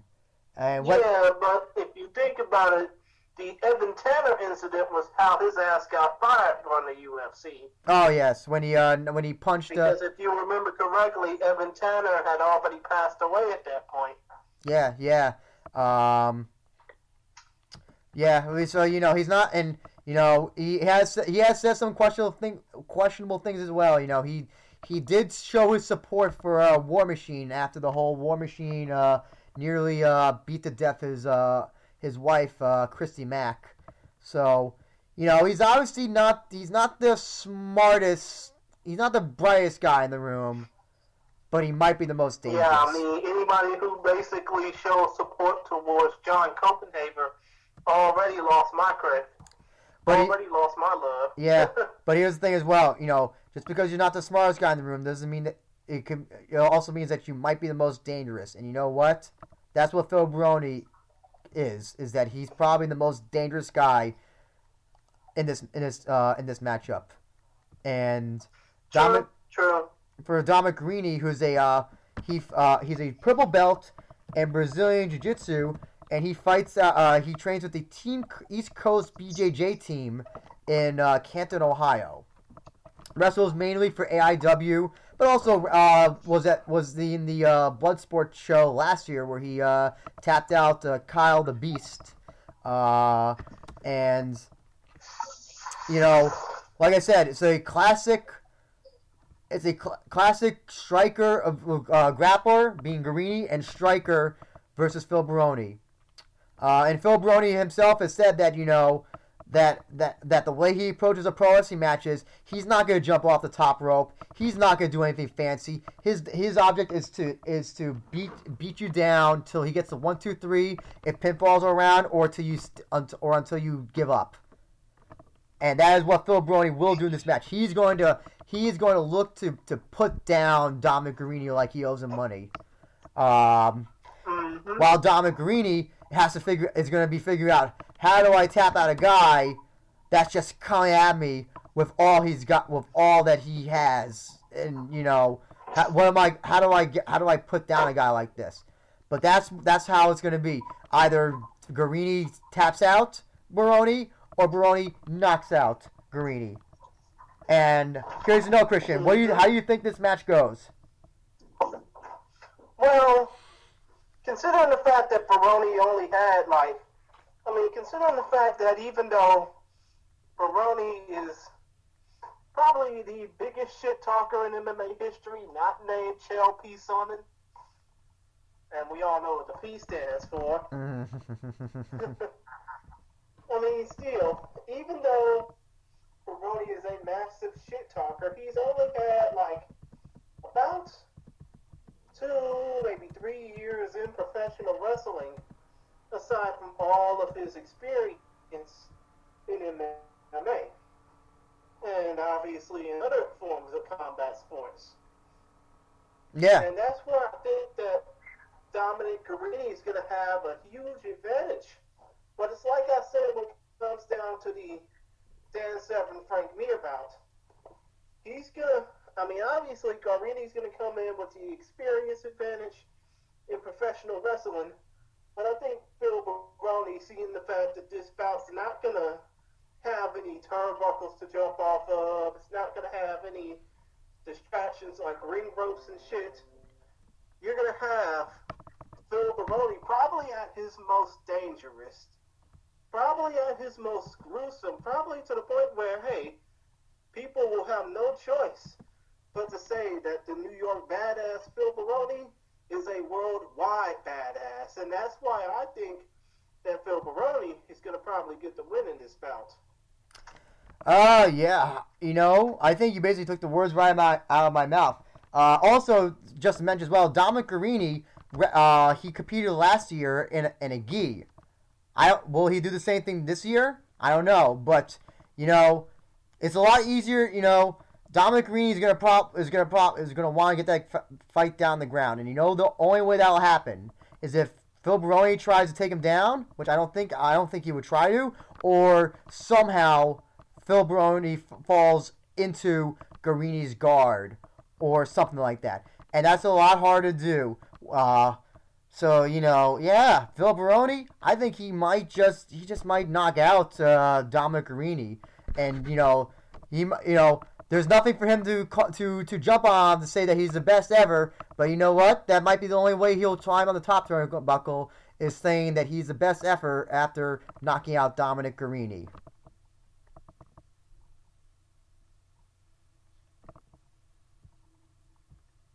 And with that, um, oh, uh, Christian. Uh, yeah, like I, I was trying to say, when it comes down to Phil Baroni, he also knows how to work over a crowd well. I mean, he's teamed up with Stephan Bonnar as recently as two years ago to compete in professional wrestling, but obviously Stephan Bonnar's had a few too many problems mm-hmm, when mm-hmm. it comes down to the last year. It'll be yeah, that's the other thing. Well, Phil Baroni, well, being that you know, I know it's New Jersey, but whatever, it's close to New York. I could still, I could see Phil Baroni trying to go in there and either get that crowd to either hate him or love him. You know, he can. No, they're most likely going to love him, even though it's in their back. Even though it's pretty much in the shadows of New York City, they're still going to love him. Mm-hmm. Mm-hmm. Uh. Yeah, well, if you look at also his MMA record when he's taken on guys who were who had submission backgrounds. Well, if you look at his Pride fights when he took on uh, uh Minowa Man or Chonin, uh, Yuki Kondo. Oh, I remember when he talked about Minowa Man saying he was gonna knock his fucking mullet off his head. Exactly, yeah. uh, uh, you know, when he's taking on guys who had who had uh, submission, uh, who were who were submission guys, he knocked out a lot of them. You know, he lost to some of them like Frank Shamrock and uh, and uh, Evan Tanner. Oh, yeah, let's not let's not talk about Frank Shamrock because of what he does with animals. Oh yes, and so yeah, you know, guys who who who who've tried to submit him or who who are known for submissions, you know, they haven't always been the most successful uh, with um with uh, uh, Phil Baroni. But you know what? Here's the thing: you always can count on Phil Baroni. He's he's there to put on. He's there to. You can always say that there's never been a boring Phil Baroni fight and I think this will definitely not be a boring wrestling match. I think Phil Baroni will make this incredibly exciting, while Dom, you know, Dominic Garrini is going to try. You know, he's there to win. Uh, Dominic Garrini, you know, he's there. He's there to win, but Phil Baroni, you know, he's there to not only work that crowd to either get to get them to hate him or love him, but he's there to make every. He's there to make it exciting. I think this will definitely be an exciting match, and with Phil Baroni's hand being raised at the end. Exactly. Now, when it comes to no, it actually we've already talked about the seven. Now, yeah, now seven previous fights. I guess there's only one more thing to talk about. As oh yes, we all know, it's time to talk about the Josh Barnett's Bloodsport main event. I'm so excited. Let us talk about let us talk about the main event matchup between the War Master. The reason why we're all here to even pay attention to this show, Josh Barnett, and probably the greatest badass to ever step foot in any combat sports surface, Minoru Suzuki. Mm-hmm. You go with your analysis. Okay, Minoru Suzuki. You know, for you know, it's surprising that you know you would almost. I almost want to say that he needs no introduction, but unfortunately, he's kind of like one of the uh, the the forgotten fathers of MMA, founder of Pancrase. Uh, one of the one of the last guys to be trained uh, in that Billy Robinson uh, submission catch ca- as catch can wrestling style. He has a, a MMA record of he has 50 total matches to go 5-0 with 30 wins and 20 losses. 22 of those wins by submission.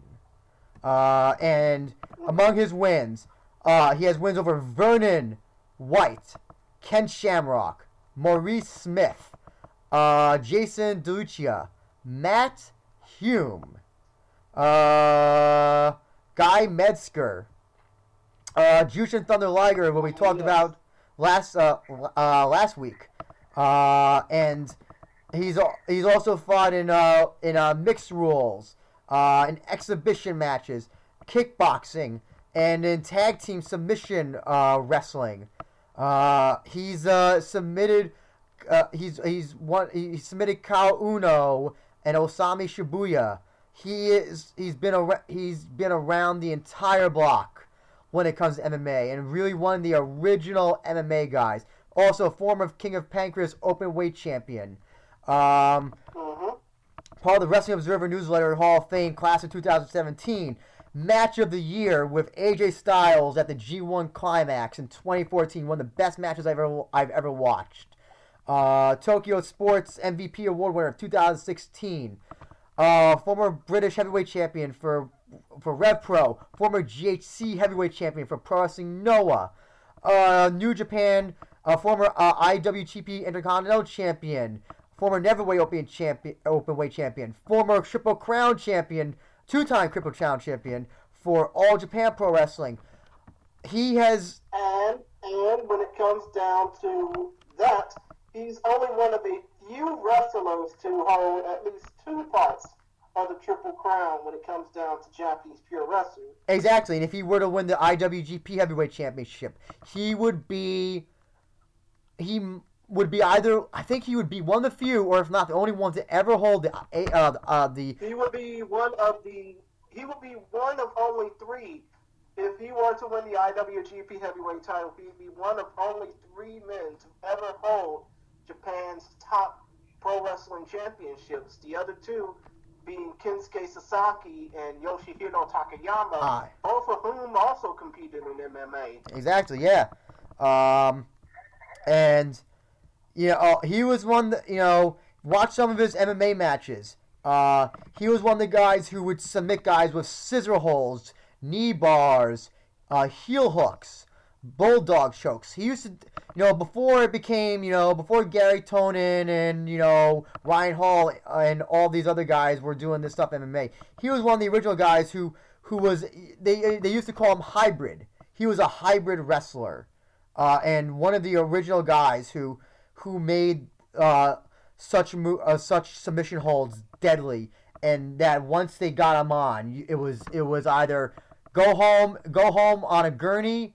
or tap out, and perhaps you know you can your, your leg or arm will get better in a week or two. One of the one of the best wrestlers in the world, one of the most unique personalities as well. Um, I've met him before. I've gone to his pile driver shop in uh, in Harajuku. One of the most intimidating guys ever. He may, you know, he's not that tall uh, of a guy. He's maybe 5'10", 5'11". I mean, come, he's 5'10", 225 pounds, at 50 years old from Nishiku, Yokohama, Kanagawa, Japan. and one of the guys but he's you know when you when you when you see when when you come face to face with him you can tell he's a guy who you do not want to fuck with Indeed. and uh regarding his opponent the the the guy who's bringing this all together, uh, the War Master, formerly known as the Babyface Assassin, Josh Barnett, or as they or as they would say in Japan, Joshu Barnetto. Mhm. Uh, where to start with him again? Of the guy who needs no introduction to the MMA world. Uh, his MMA record: 43 total fights with 35 wins, 21 of those by submission, eight losses. Uh, he's been a he's never he's been a he's a former Pride heavyweight Grand Prix runner-up, 2006. Uh, Strikeforce heavyweight Grand Prix runner-up in 2013. Youngest UFC heavyweight champion at 24 years old. Uh, Pancrase openweight champion. Uh, and was able to defend it two two successful times. Former uh, the current meta- Metamoris heavyweight champion def- by defeating Ry- Ryron Gracie. Uh, has defeated s- such people in MMA as Dan Severn, Randy Couture, Semmy Schilt, Yuki Kondo, uh, Mark Hunt, Nogueira, Pedro Rizzo, uh, Frank Mir, Roy Nelson, Arlovsky, Jeff Monson, Gilbert e- Yvel, uh, Alexander Emelianenko. Uh, the list goes on. He has a submission grappling record. Basically, he's beat a who's who of names. Exact. Not only in pro, not only in pro, not only in MMA, but also in pro wrestling too. Let's Ex- be real. Exactly, yes. You know, submission grappling. His most famous win comes with uh, beating Dean Lister, you know, who at one time was, you could say, was the best American uh, Brazilian bu- jiu- Brazilian Jiu-Jitsu protect- uh, practitioner, um, former Pride fighter as well. Um, and he managed to tap him out with scarf chokehold. I think that, that Josh Barnett had a uh, had a weight advantage over him, but that still didn't matter, you know. Uh, Gordon Ryan was able to tap out uh, Josh Barnett despite their weight disadvantage. Um, yeah, you know, one again, you know, one of the original MMA guys who you know who came at a time when heavyweights were not doing submission holds. Um, he was tapping out guys when when heavyweights were still known as the guys who were you know let's brawl till one of us gets knocked out in the first round. Um, he never really he never really was a uh, he never really was a stand up guy. He was always a guy who he wanted to take those fights to the ground. When those fights were were were on were standing up, they just you know it never went his way. Um, you know, as you know, Mirko Cro Cop was able to beat him three times. Uh, you know, uh, able to withstand his the uh, the his uh, Josh Barnett's grappling. Pedro Rizzo, one of the most famous knockouts of all time UFC 30, uh, knocked out uh, uh, Josh Barnett. Um, yeah, but regardless, you know, one of the guys who's you know submission background is, is unparalleled, unparalleled, and pro- probably has you know has earned you know is you know has definitely earned you know his name in a uh, MMA Hall of Fame or UFC Hall of Fame, uh, which will hope and hap- hopefully happen sooner rather than later. But also, he's also a uh, a a pro wrestler. Uh, and in fact, actually was trained. He was more of a was more of a pro wrestling guy than MMA guy. Uh, and he's you know he started off you know well he didn't start off but he eventually when uh, he uh, when he left the UFC uh, he's well he started out in Panc- uh, when he left the UFC he went to Pancrase which started uh, and then Pride and then made his way to New Japan Pro Wrestling uh, where he had uh he he wrestled Yuji Nagata for a tag team of Perry If Sa- I remember correctly, if I remember correctly, in his New Japan Pro Wrestling debut, which was in 2004, January 4, 2004 at the Tokyo Dome, he made his debut with the fucking UFC belt around his waist. Oh, probably, probably. Uh, he's also fought Ken Shamrock in, in, in New Japan Pro Wrestling. Uh, he's he's Not wrestled. to mention, he's already. I mean, if I remember correctly, didn't he also fight him in MMA? Oh yeah. Or was that pro wrestling match the only time they ever faced off against him? Um, No, I think I think that pro wrestling match was the only time those two ever encountered each other, um, in at least New Japan. Um, and uh, also wrestled for the Inoki Genome Federation. Also, briefly had a brief Mhm. brief brief time in, in TNA wrestling. Um, Ah, yes. When it was found out that he won the TNA title, but then lost the TNA World title to Bobby Lashley, I have no idea. Yeah, that something was some bullshit. something along those lines. I mean, yeah, that was some bullshit.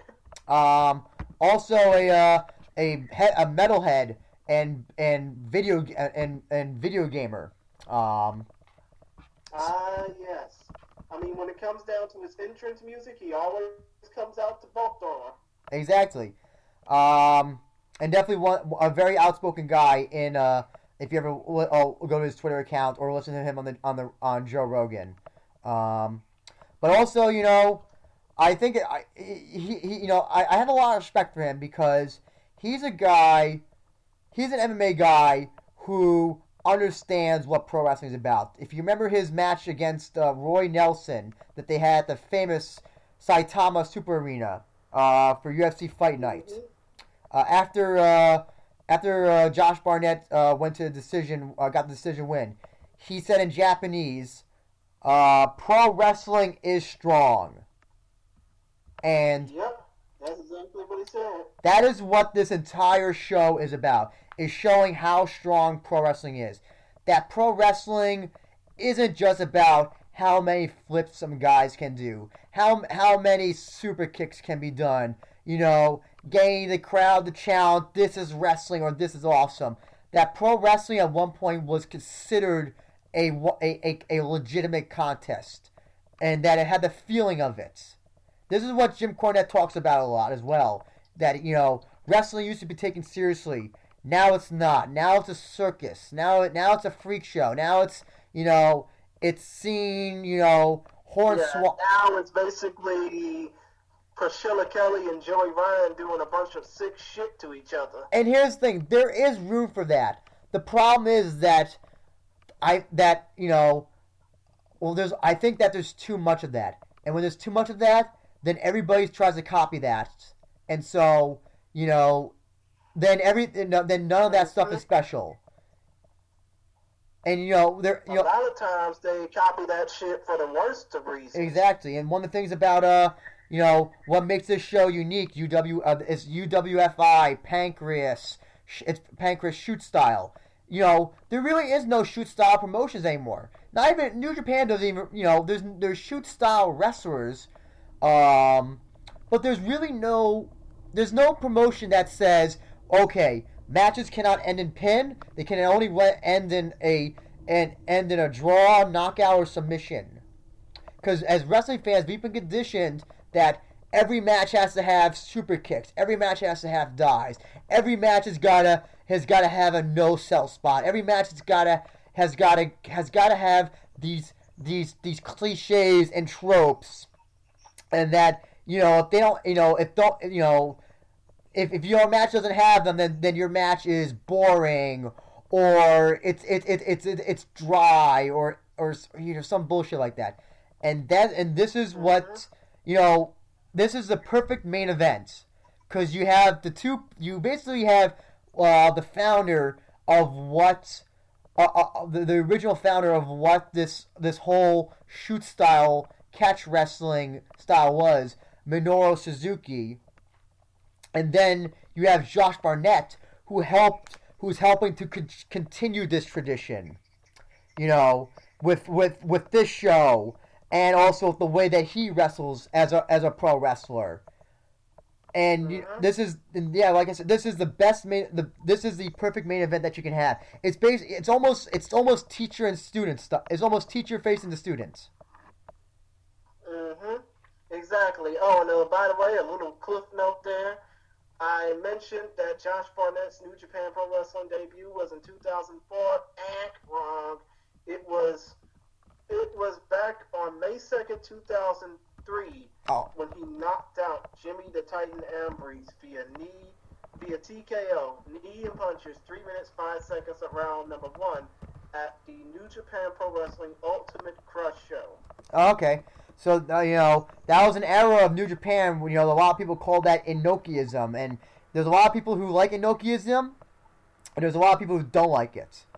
And I think that Inokiism has its positives and its negatives. Problem is, not ev- not everybody can do a shoot style match. S- some people are great at it, other people are not. I would not want to see the Young Bucks. I don't want to see the Young Bucks doing shoot style. That is not their thing.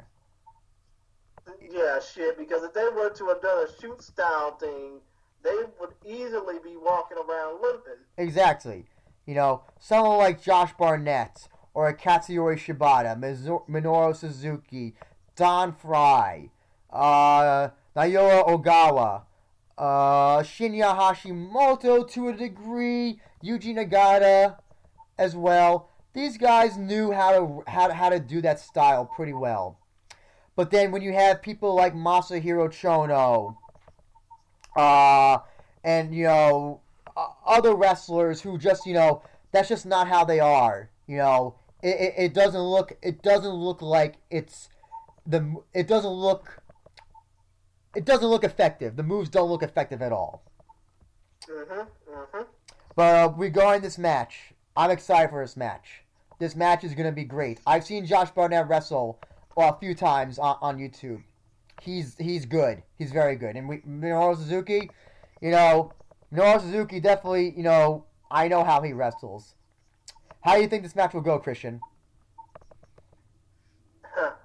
I think it's gonna be a knockdown, drag out brawl. I think it's gonna be these two just going toe to toe, seeing who can top who for the best move. But I also think that it's gonna be a match where submission wrestling will definitely play a huge part. Oh yes, So I think that when it comes down to who's gonna win, when I think who's gonna win that match, I have a slight feeling that I'm gonna leer a little bit toward Minoru Suzuki. hmm I think you know submission is the name of the game for this match. We're going to see, we're gonna see toe holds. We're gonna see ankle locks. We're gonna see wrist locks. We're gonna see cravats. We're gonna, well, you know, maybe we'll see some slaps, you know, or chops. But I think this is gonna, this is gonna, this is gonna go to the ground a lot, and it's gonna end on the ground. I think, and I think that Minoru Suzuki being the more experienced, the slightly more experienced guy, the more, the the more, the more I, I would say, is he. I think he's gonna weather the Josh Barnett storm. I think I think War Master will come in there for a fight, but I think that Minoru Suzuki will just will, will edge him out in this in this uh in this matchup. Though you know what, I, I wouldn't even be surprised if this would if this were to go to a draw. You know what? I wouldn't be surprised. I wouldn't be upset because both these guys know their shit, and sometimes you know what? Sometimes sometimes people who just know what they just you know who are mirror images of each other. You know what? Sometimes just nothing. You know nothing gets ahead, and sometimes it just goes to a draw. and plus, you would be happy that at least you got the chance to see them. Exactly. their shit live. Exactly, yeah. Uh, but you know, I think this this overall card is gonna be. I think it's this is this is gonna be the show to watch for WrestleMania weekend. Uh, the WrestleMania week. That was my it was Matt Riddle's Bloodsport was my favorite show last year. It was only two and a half hours. All the other shows were going like five, six hours, absurd amount of time. This show, I, I think, will probably be about the same, and I think you know it's gonna be different from all the other shows. And I hope that people can, I hope that wrestling fans can appreciate a match like this, especially because we don't see it that often, if at all, at least here in America. Mm-hmm. And but uh, unfortunately for those that want to attend the show, the show is sold out. So the only way you can watch it is on uh, Fight But you TV. can watch it on the fight. You can watch it on FITE TV and the FITE TV app. Exactly, exactly. Uh, which I think is for fourteen dollars and ninety nine cents, or how many ever, you know, you could get it for how many credits, uh, twenty or whatever it is. Um, it will also be part of a uh, package of mat of other shows with the Game Changer promotions, uh, the collective, which includes I think the the Joey Janela show, uh, a few of the other shows. I can't remember them off the top of my head. Um, but if you want to see the get get the full package, which I, think is one hundred seventy dollars total, uh, go ahead and do that. But if you just want to get the show by itself, um, it'll be Thursday, April uh, April third. It'll be April 3rd to April 6th. Yes, uh, for that package with the Josh Barnett Bloodsport show being April third at four p.m. and it'll be from the uh, the uh, Jersey uh, It'll White. be from the White Eagle Hall in Jersey City, New Jersey. Yeah, Jersey City, New Jersey. I can't wait to travel there. Um, but if anyone's there, more than welcome to say hi. Um, if you find me in the audience. But that is uh that is Josh Barnett's Bloodsport. I cannot wait for this show. I'm so excited. I really am. I'm so excited for this show. How about you, Christian? I can't wait for it either. I can't wait. I mean, I'm gonna try and find a way to watch it if I can't watch it on Fight. Uh, but still, that's just about enough of time.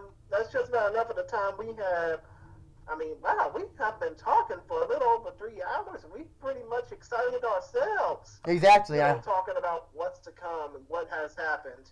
and hopefully, hopefully the audience will, will, will tune into it as well. I know that MMA fans can sometimes thumb their nose at pro wrestling, but this will be a different show. This is a type of show that, that, that you won't be embarrassed to watch or have other people. This is not your typical pro wrestling on Monday Night Raw. Okay, this isn't your this isn't flippy doodle shit with Doink the Clown or anything like that. This is to be as close to an MMA, uh, MMA, JMMA type thing that you can that you can uh, watch, and I hope that I hope that people MMA fans that tune in can appreciate it uh, for how for the what the show will be about. Mm-hmm, exactly. And to be honest, if people still have a problem with shoot style professional wrestling after this show, maybe they should go in the ring for the 2020 version of the blood sports show, and maybe they could get their asses handed to them by Josh Barnett themselves. I would not. I would certainly not recommend that. But if they want to do that, they can go right ahead.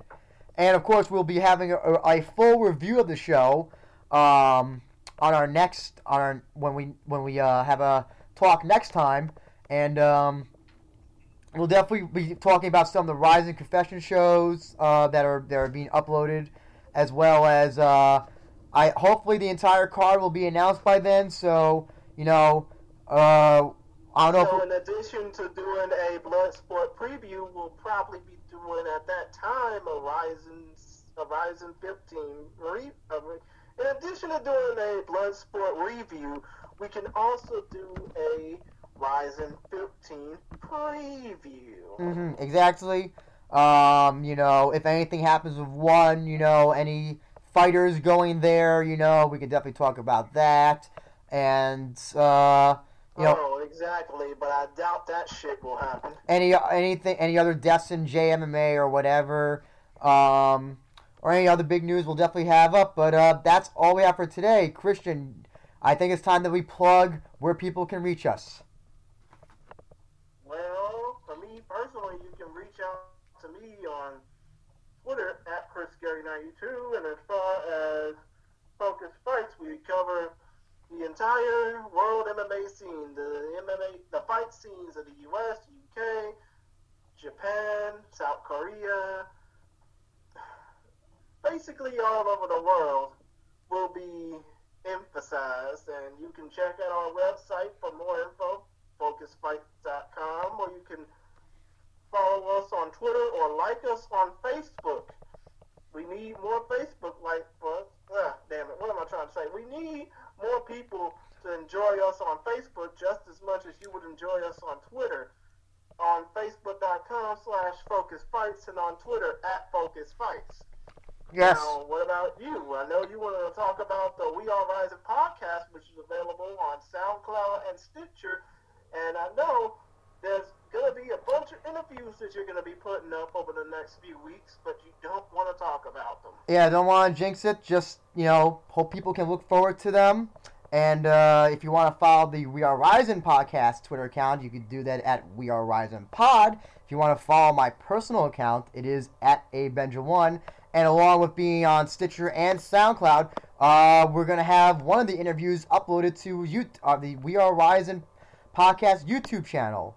Uh, and oh, and uh, speaking of which, speaking of which, they can also see your Ken Hasegawa interview. Ah, yes, uh, Ken Hasegawa, who will be fighting later tonight uh, for ONE FC uh, for the middleweight championship, taking on the Burmese Python Aung La N Sang. Uh, that's available at MMASucka.com, along with my interview with Mizuki Inoue, who will be in the upcoming Invicta uh, flyweight tournament uh, for. Uh, I don't think they, they decided what the champion what the if it's for the championship uh, contendership or what what the winner will get, but uh, they're having a lot of. Well, actually, actually, when it comes down to that, it's going to be a one night special flyweight tournament. It's going to be the Phoenix Rising flyweight tournament. Yes.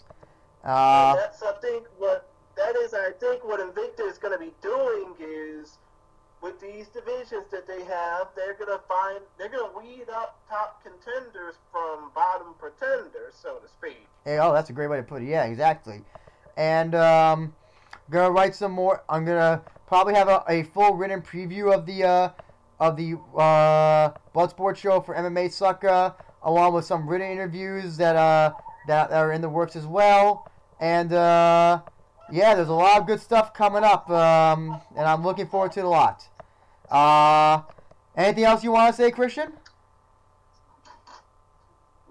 Well, I mean, and I'm just stalling time because this YouTube video is still loading, but still, it comes down to our little soiree we had, we had some great calls. Well, actually, we didn't really have some great calls. We just had one great call, and that was from Joseph Matos. We had some great conversation when it comes down to these fights and all these happenings that have been going on in the combat sports landscape. And, you know, maybe we should do more of these shooting the shit shows a little bit often, to be honest with you. If we don't have any, I mean, if we have anything to talk about, that is.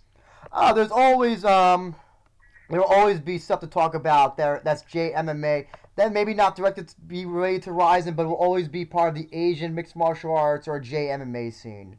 So there's always stuff to talk about, and just other topics that always, uh, that just you know permeate the MMA, uh, I guess, uh, discussion bubble. So there's always stuff to talk yeah, about. Exactly. I mean, I mean, if you think about it, I just hope that we'll get more of an opportunity to do these shows. I mean, obviously, we're going to have the upcoming. I mean, we're going to have reviews on Bloodsport, and obviously, we're going to have a preview and review on the upcoming Rising card that's going to be taking place. hmm So I'm definitely going to be looking forward to that. and we'll definitely talk about that quintet uh, show um, if I get if we get a chance to watch it as well. Um, Well, if one of us does, anyway. yeah, I'll try to, but I can't promise. You know, as well that uh, you know, regardless of how you feel about one, that is an incredibly important show. You never, if some things go, you know, some things may go on on that show, and it just might, you know, we might just have to talk about it, seeing where one goes in the future in terms of uh, permeating the Japanese MMA market. hmm I mean, I'm most definitely gonna be looking forward to that. We're gonna be looking forward to any and all. Definitely, without a shadow of a doubt. But still, man, I, I mean, I don't know. I mean, I would first.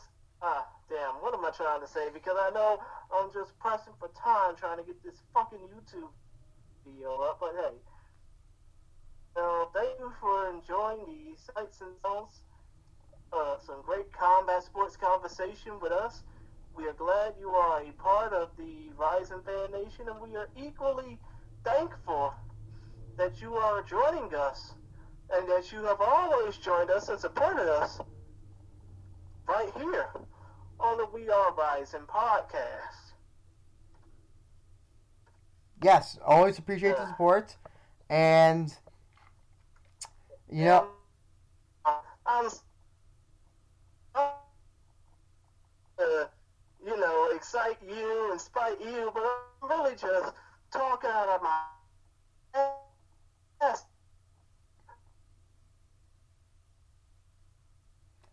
Sorry, Christian, I lost you. Uh oh. Well, we lost Christian. Well, I think that this will be a good way to end the podcast. Uh, thank you again for listening. Uh, for Jay Christian Gary at Focus Fights. Hey, can you hear me? Oh, I was just about to. I was Can just about to. Yes, I can hear you. I was just about to sign off because I thought I lost you. You motherfucker. I mean, I'm sorry, and I just, I mean, it's just crazy to me because I'm trying to, I'm trying so damn desperate to close this fucking show out, but you almost closed it out for me. Ah, But still, point of the matter is, when it comes down to, when it comes down to Rising, we are equally thankful that you are joining us. No, we equally thankful that you guys have joined us when it comes down to the show, and you can probably edit all this shit out, edit all this shit out later. but we are especially thankful that you are.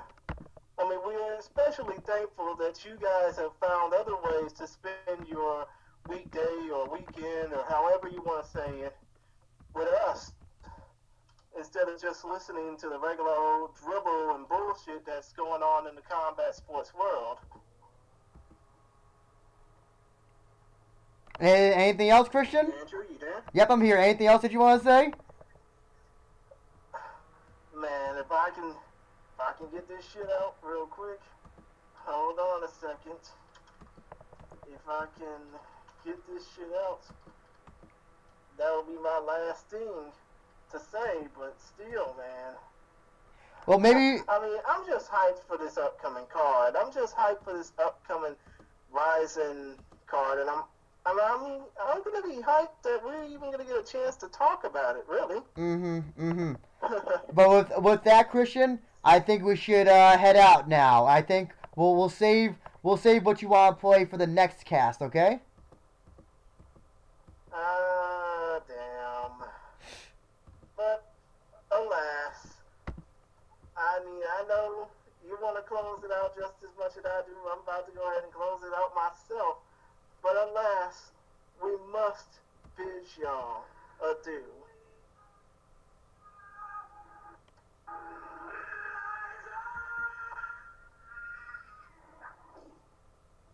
And with that, we thank you for listening to our podcast. See y'all later. Take care. Take care, everybody.